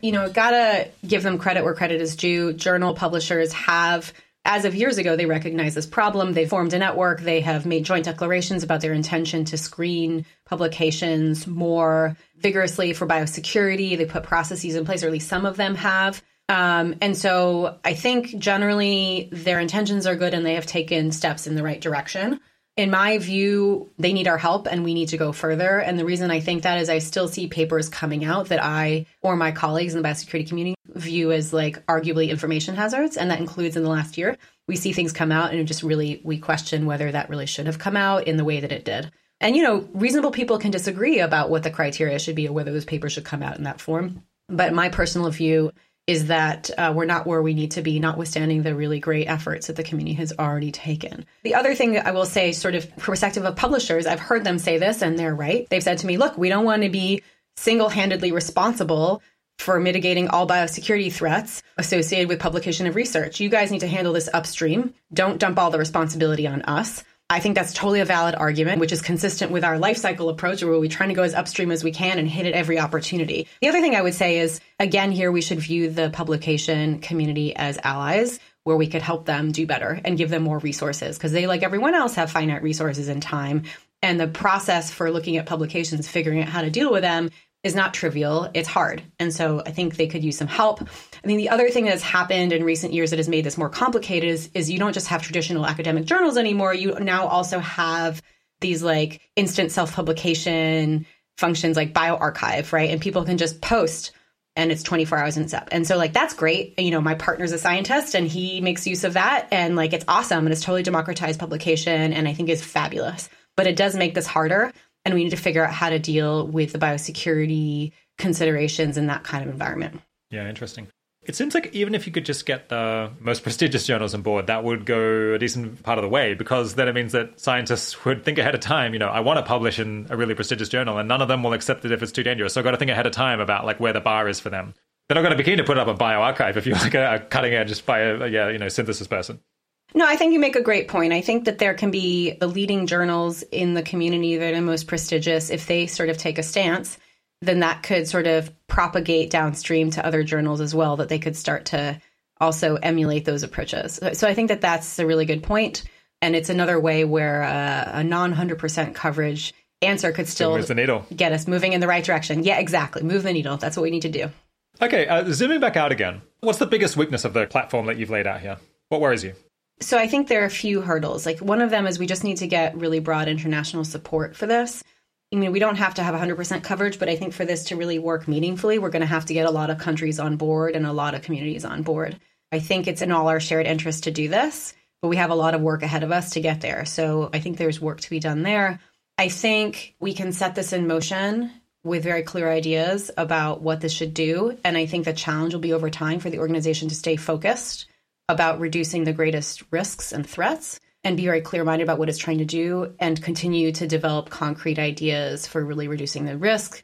I think a failure mode is that like if, if there's weak leadership for the for this organization or it sort of drifts over time and loses its focus, it could be less effective. So I think it's really important to have strong leadership that really gets it, like has the right combination of people that are like politically savvy and know how to continue to maintain the relationships with all the key players and also really technically astute and focused and developing innovative solutions. And so I think it's really actually hard for an organization to sort of do all those things. I mean, it's totally doable, but we have to get really excellent people who are really dedicated and, and really smart and analytical about how to solve these problems. So I think we can do it, and optim- I'm optimistic. And you know, it's basically our top priority on the bio team, and it's a huge priority for NTI across the board. And we're really committed to this, but we have to work hard to sort of set it in motion in a way that it's likely to succeed. Yeah there's quite a lot of different actors here. Obviously, there's like for each one, there's like probably several things that we would like them to do differently than what they're doing now. Yeah. If you could only get, you know, a few parts of it taken up, like which parts would you prioritize most highly? I think I would start with the places where we have a really clear theory of change and a lot of leverage and a clear set of actions. So I think DNA synthesis screening is definitely part of that core package. And, you know, we've developed a pretty concrete set of actions and we're actually going to start there in terms of the scope of activity of this entity, this organization. Think the other two places where there's a lot of leverage is at the beginning and the end of the cycle. I think funders have tremendous leverage. So if we can get this bio funders compact sorted and get funders to all get behind doing a biosecurity review, that would be huge. I think that's probably one of the the most impactful things we can do to sort of shift the incentive structures and the mindset of people. And then at the other end, I think publishers also have a lot of leverage. So if you get the funders and the publishers, that would make a huge change. On the funders, if I remember correctly, the National Institutes for Health in the US is like an enormous funder, or it's just like a giant in the field. Is that right? So, mm-hmm. so maybe if you could like move move tens of billions of dollars a year. So I guess like they're pretty high on the list of groups you'd like to persuade, and they might actually have the resource and given their scale to do a really thorough job to hire the right people to like have the processes. So the US government and the US Department of Health and Human Services, which oversees the National Institutes of Health, does have a process in place and in fact, during the Obama administration, you know, there was all this concern about gain of function research with certain pathogens of pandemic potential. And the US government put in place a two year moratorium on some of that work. And then they, you know, at the White House level, they sort of revisited the question of like, what should the governance requirements look like? What should pre funding review look like? They put out something called P3CO, which is an acronym. It sounds suspiciously like C3PO. But it is not an accident. There was a sci fi nerd in the mix that may have made that happen, which is a fun side note. Yeah. And HHS, Health and Human Services, which oversees NIH, was the first to actually tackle it and try to make that real at an institutional level. Um, if you look at the news, there's a lot of live conversation about how that's going and whether or not it's robust enough. And I think some criticisms of this process is it hasn't been as transparent as some in the biosecurity community would like it to be. So there's a call for more transparency about who's involved in the process and what's involved in the process. And I think there's some open questions about criteria, like are they stringent enough? And I believe I've read in the news recently that in recent years that the NIH had changed their criteria and made them less stringent. And so that actually has gotten a ton of attention recently in the news because there's so much discussion about gain of function research and what should and shouldn't happen and what's responsible and not. And so it's just an active subject of discussion in the media. And I know that the White House is also thinking about this a lot and trying to figure out how we can step up our game and do a better job. So it's a live issue, and absolutely the US government is a huge funder of bioscience research. And if they get it right, that could really help the field as a whole. All right, you've answered all, all, basically all, all, the questions I've got here. So uh, probably time to move on from the NTI policy agenda here, both on shaping intent and constraining capabilities. Is there anything you'd like to say to pull things together, or like an overall remark? You know, I really appreciate this conversation, and and it's been really rich, and appreciate the opportunity to talk about this in, in intense detail. I would say it's a really interesting time, and I think it's sort of what I view as a pivot point because I think our community has really been looking at these kinds of questions of how do we really prevent deliberate and accidental release events for years. And I think we've struggled to come up with like a, a framework for where we could like advance meaningful projects that will actually reduce risks in real ways that stand up to scrutiny. And I think we're making some headway in, in terms of coming up with new approaches or refreshed approaches. And so I'm optimistic that we'll be able to make a lot of progress. And it's exciting to see the biosecurity community really move forward with some of these initiatives. You know, I have to say, part of the credit that's due for all this progress is the EA community, in particular, the EA funders that have put so much money into this field. It certainly includes Open Philanthropy Project. It also includes Longview and others. I don't want to leave anyone off, but there are a lot of people who have really focused on this, and I do think that it's making a difference. There's a lot more of us than there used to be whose full time job it is to think about biosecurity and how to reduce risks. And we're able to sort of make progress in a way that wasn't possible 10 years ago. And it's like a lot of it is thanks to the EA community. So just really grateful for that support and the commitment to this issue set. Yeah, beautiful. You've definitely laid out a lot of hours of work. yeah, there's a lot. Much more than 80,000 hours. I suspect tens of millions of hours. So yeah, with with with that in mind, I guess let, us push on to think about some kind of concrete careers advice or things that someone out there in the listening audience might actually be able to do if they're thinking this is this is really cool and maybe some point in my career I'd, I'd like to be able to help out with this. Yeah. Just a spontaneous first question is it seems like there's just a lot of conversations that have to be had for these things to happen because you've got to go around and talk to all these different groups who like are kind of on board but they've got other things to think about and persuade them that they really want to do this do this because it's important what is kind of the staffing requirement for that? And do you just need a lot of people with a reasonable level of technical ability and good social skills or good persuasive skills or diplomacy? That's a great question. And I would say I think there are a few bottlenecks in this field that we really need to address. And one of them is just the talent pipeline. Because this hasn't been a well funded field until pretty recently, there haven't been a lot of strong incentives for people to pursue a career in this field. And there's just not a lot of you know, there's a lot of expertise in pandemic response and preparedness and public health related work because that has been a live issue for a long time. But a lot of the stuff that I'm talking about has been kind of underfunded and under resourced. And so, you know, we at NTI have a lot of work to do and we're bandwidth constrained and we're always trying to make hard decisions about how do we prioritize our time. But we're also trying to hire talented people to help us do the work. And it's hard to find enough talent, frankly you know, I know that a lot of smart people in the space are thinking about how to expand the pipeline, and that's great. And we uh, we at NTI also want to be doing that. In terms of the skills that we're looking for, I think so there are lots of different types of skill sets. I think one combination of skills that is really hard to find, but I think incredibly important, is people who understand technical issues and can think about things from a detailed technical perspective of some kind of training in bioinformatics or bioscience or computer science or something like that, but also who can write well and who understand the sort of international policy context and some of the sort of risk frameworks and the institutions that we're operating in and can kind of help us put it together. When you put it that way, I understand why it's hard to hire. yeah. And I think we're going to have to train a younger generation of people to have that com- combination of skill sets. I would say, you know, there are some people who have that skill set, but institutions sort of conspire against you. Usually you're pushed in one stovepipe lane or the other. You either become a policy person or you become a technical person. If you want to have both skill sets, you have to be pretty determined. Pretty pushy. There are people like that, but you have to be pretty determined and go against the grain of what the institutions are trying to tell you to do, including educational institutions. So we have to create new career paths that make that easier and sort of new educational curricula that are more interdisciplinary. I think creativity and thinking outside the box is so important there are a lot of people out there who can sort of cite what other people have said or tell you the history of XYZ or cite facts. I think what we need more of is people who can take information and integrate it and think about a problem they're trying to solve and develop a creative solution and think outside the box. That is also really hard to find, and we desperately need more of that. I was just going to say, there's um, was it is it the American Academy of Sciences Policy Fellowship or yeah, Yes, the American Association for the Advancement of Science, AAAS, and they have a Science and Technology Policy Fellowship. I did that fellowship. That's sort of what got me into US government. It was fantastic. It's a great opportunity. I think most of the people who go through that program have a PhD or a graduate degree in science or engineering. There's a few social scientists in the mix that have a PhD in their respective fields. You have to be a US citizen to do it, but it's a great program. It is a great pipeline for creating the kind of people that I'm talking about. Yeah.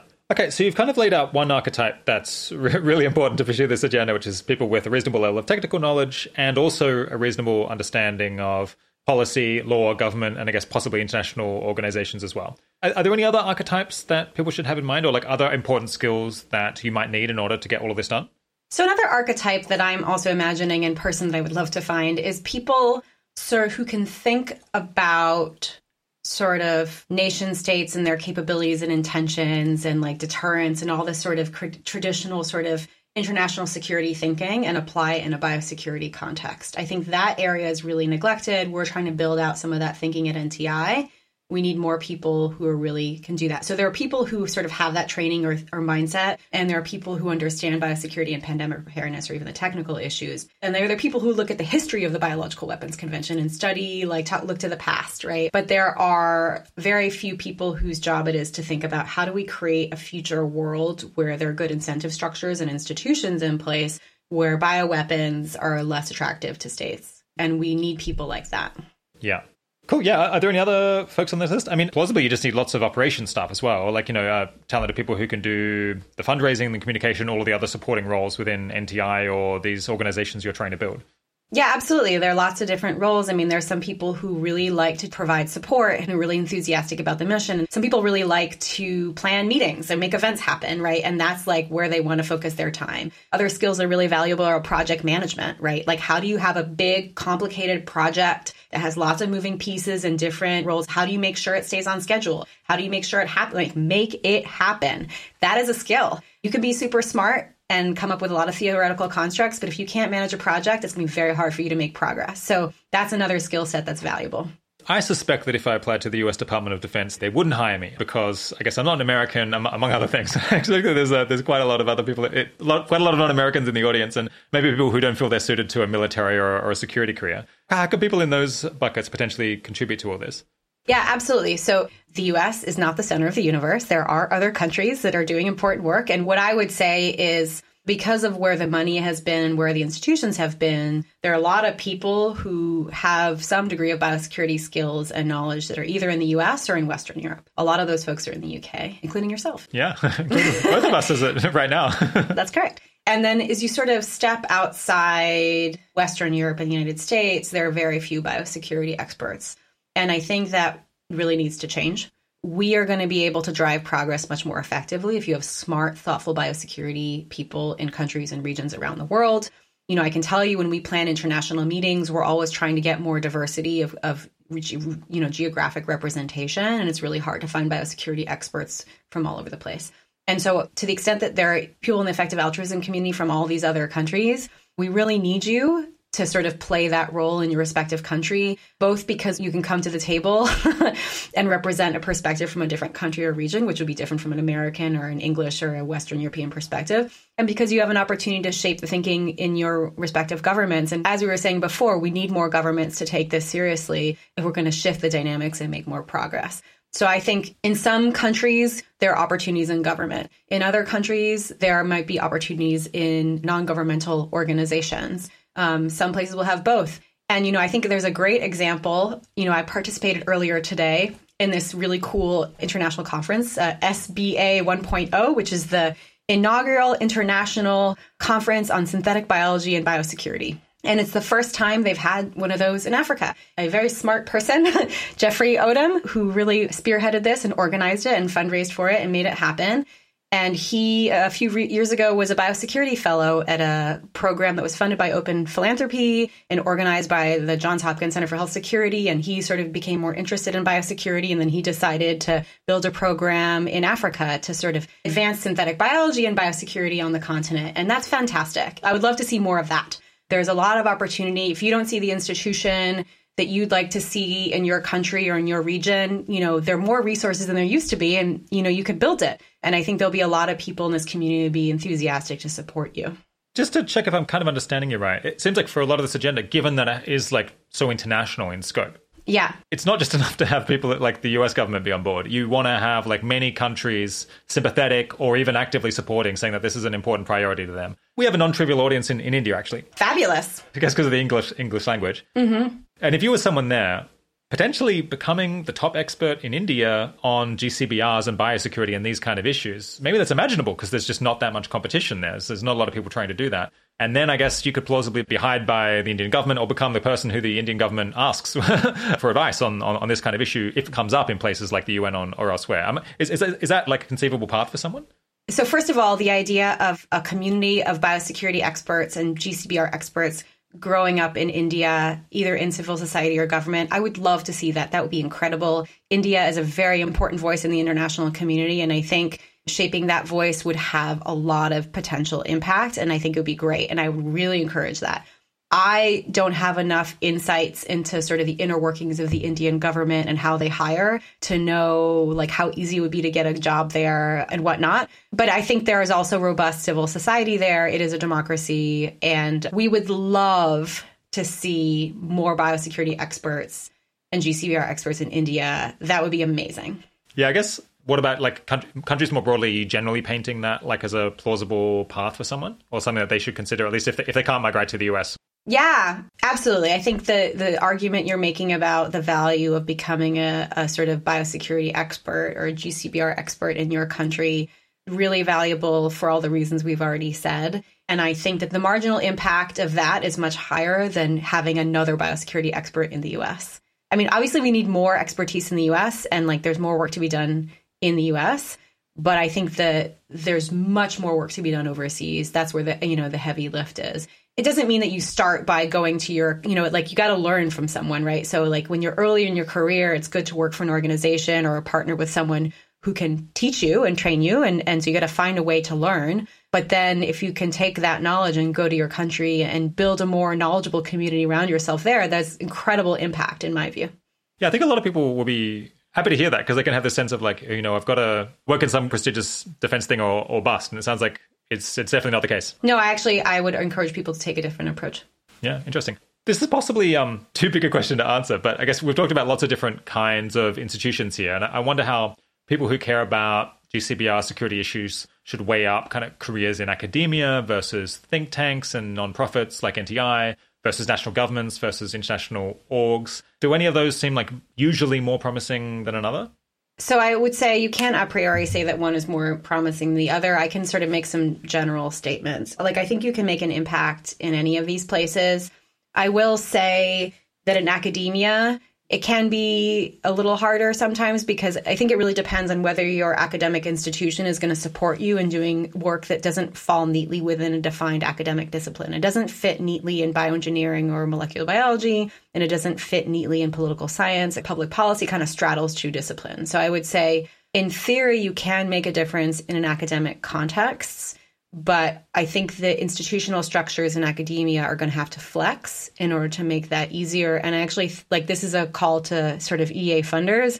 If you want to accelerate progress in that domain, you might want to consider establishing certain academic positions to make that more achievable because I think it's kind of hard right now just by the way things are set up.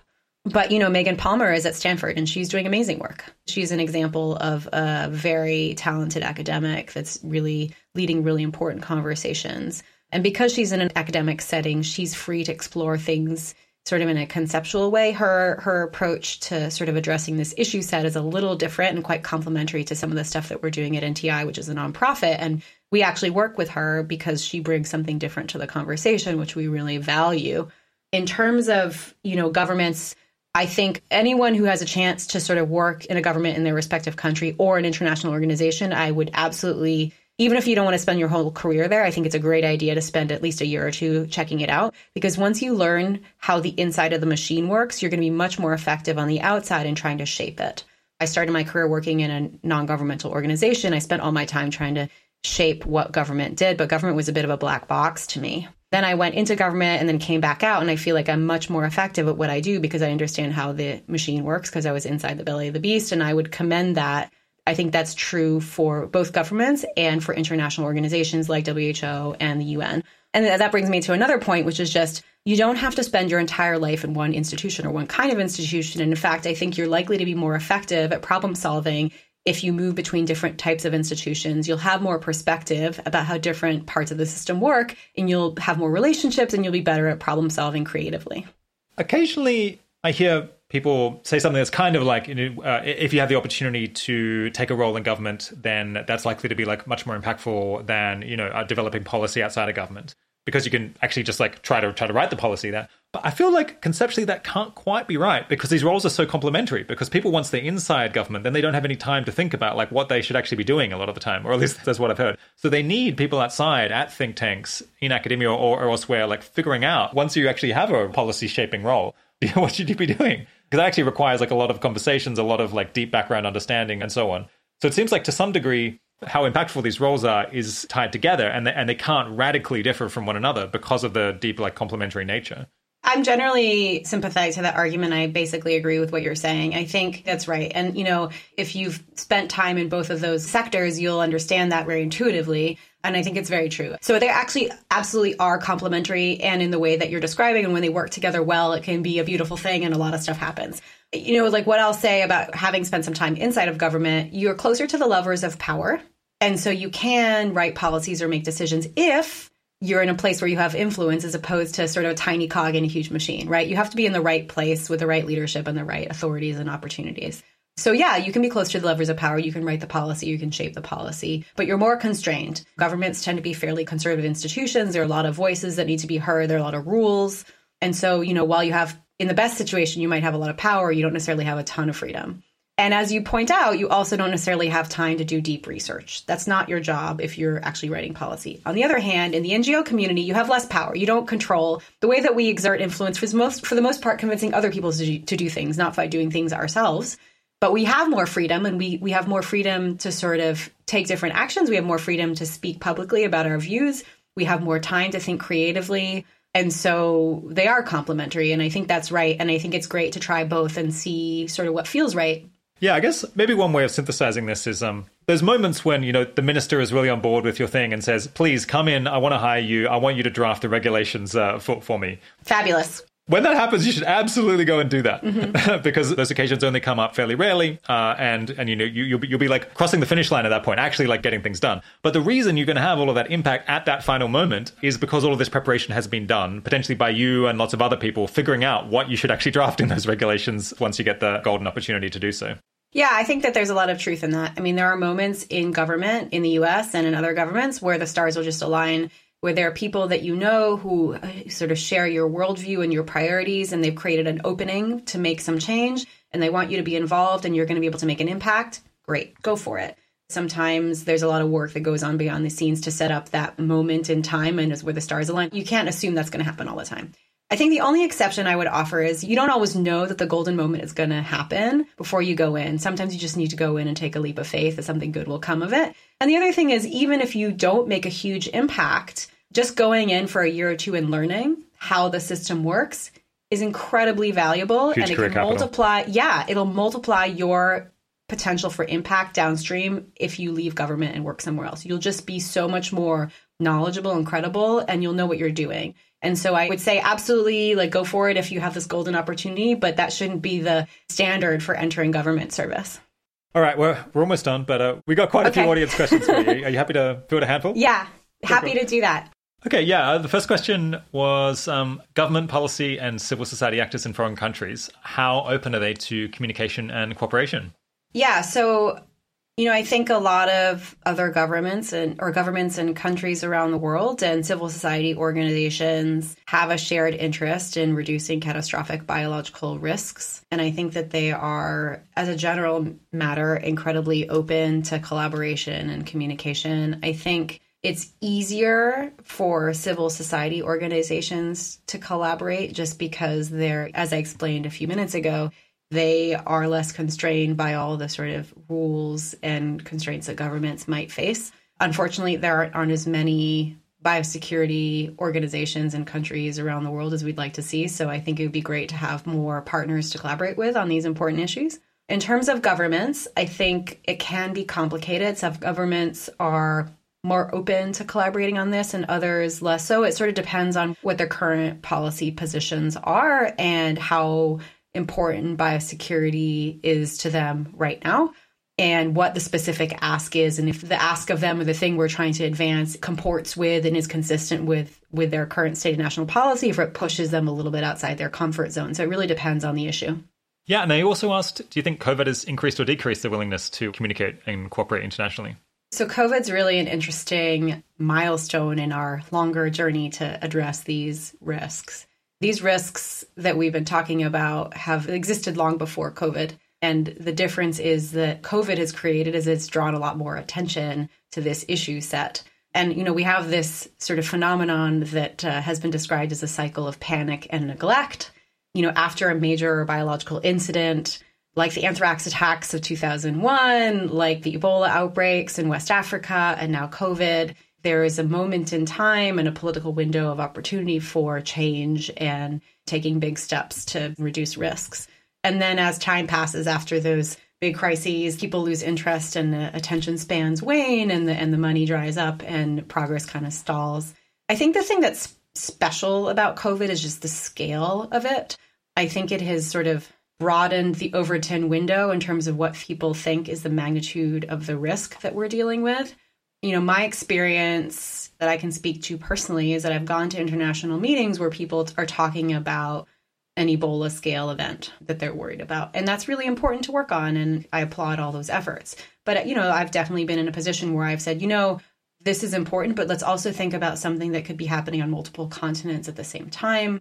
Let's also think about something that could reach the scale of millions of people. Sometimes it just didn't get a lot of traction.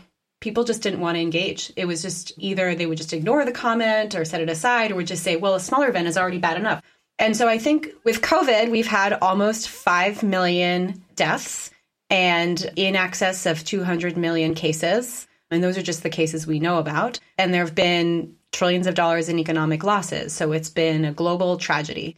But I would say that it has opened people's minds to the scale of pandemic threats that the world faces and, and what we really need to be. How bad these things can get. That's right. And I think that um, it provides us with an opportunity to say we need to think about not only about responding to the current pandemic, but to prevent and mitigate future pandemics which could be as bad as COVID or could be worse than COVID, including more than one order of magnitude worse.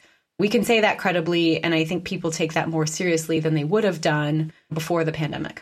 Another audience question, kind of on a similar theme, was how can we maintain international cooperation on global health security in an environment characterized by high levels of strategic competition between countries? Yeah, it's a great question. And I think it came in over Twitter response to your poll. Yeah. Um, and it's a great question. This era of great power competition that we're in is making global cooperation on key issues harder. But I am optimistic that this is an area where we could have cooperation, including between countries that have tensions in other areas. So, first of all, I think we can all agree that we have a shared interest in reducing pandemic risks there's genuine shared interests there. And I think everyone around the world, without exception, is suffering from the impacts of COVID and would like to have a brighter future where this is less of a risk.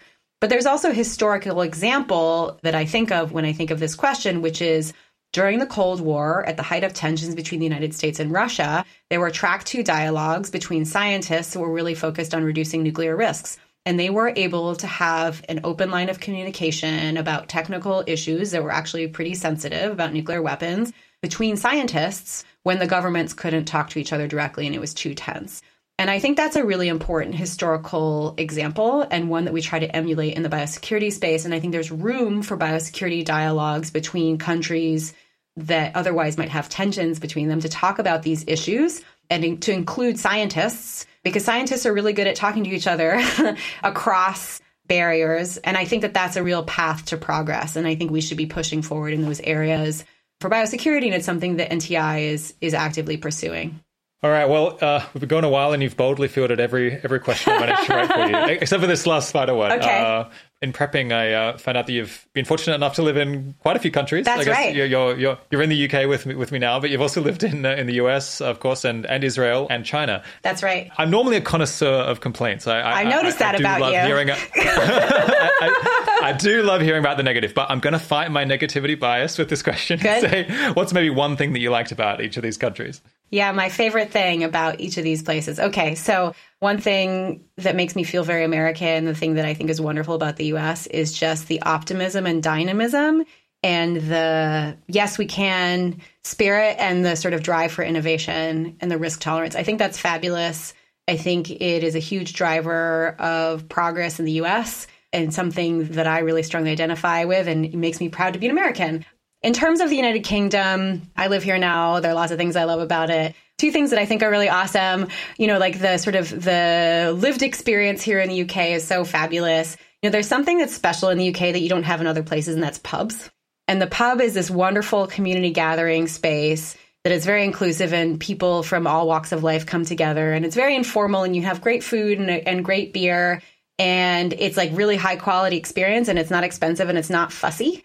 And I think we sort of try to have pubs in the US, but we totally fail. It's just not the same thing. It's either like a dive bar or like a very fancy, fussy place that isn't quite as laid back. So I think the pubs in England are just really special. I have to say two positive things. I think the gardening scene in the UK is amazing. I have a garden. You've seen it. I love gardening. I love BBC Gardener's World and Monty Don. He's my hero. It's fabulous. Okay, so so the US has a great culture that supports entrepreneurship and science and progress, and the UK has pubs and gardening. no comment. I uh, said no. Go, go. I'm not comparing. I'm just saying things that I like. These are good things. These are good I, things. I, go, go. I see what you yeah. tried to do there. I, I'm not going along with that narrative. China. I only spent six months living in China, and it was back in 2005. I think the thing that was most dramatic and like eye opening about that is just the pace of change.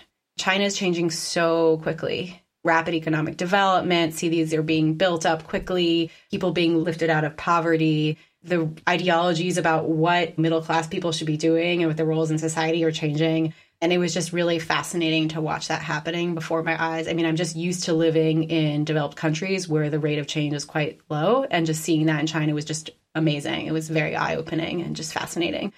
Israel, I think the people in Israel are just, you know, I have a lot of family that has ties to Israel. I think the people in Israel are just really warm and open and lovely, and it's really easy to connect with them. And they're also just really direct. I think a lot of people in the EA community value directness. Israelis are very direct. I mean, this is a gross generalization, it's not true of everyone, but the culture of discourse is very direct. And you might always not like what people are telling you, but you will know what they think. They will not be fooling you. And I think that can be very valuable sometimes. So there you go. There's my river of positivity for you. I hope it didn't bum you out. I, I really want to ask about the bad stuff, but we'll have to wait for a for a follow up. You'll have maybe, to wait. Find out, the, find out what you yeah. don't like. uh, this has been super fun. My guest today has been uh, Jaime Yassif. Thanks so much for coming on the 80,000 Hours podcast, Jaime. Thank you so much. It's been a pleasure to chat with you today. And thanks for all the great work that you guys are doing at 80,000 Hours. If you'd like to dedicate your career to reducing global catastrophic biological risks, you should think about applying to speak with our team one on one for free.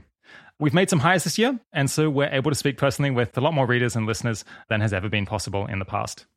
Our advisors can chat about your philosophical views, think about which problems might be a good fit, take a look over your plan, introduce you to prospective mentors, and even suggest specific organizations that might be able to use your skills right now.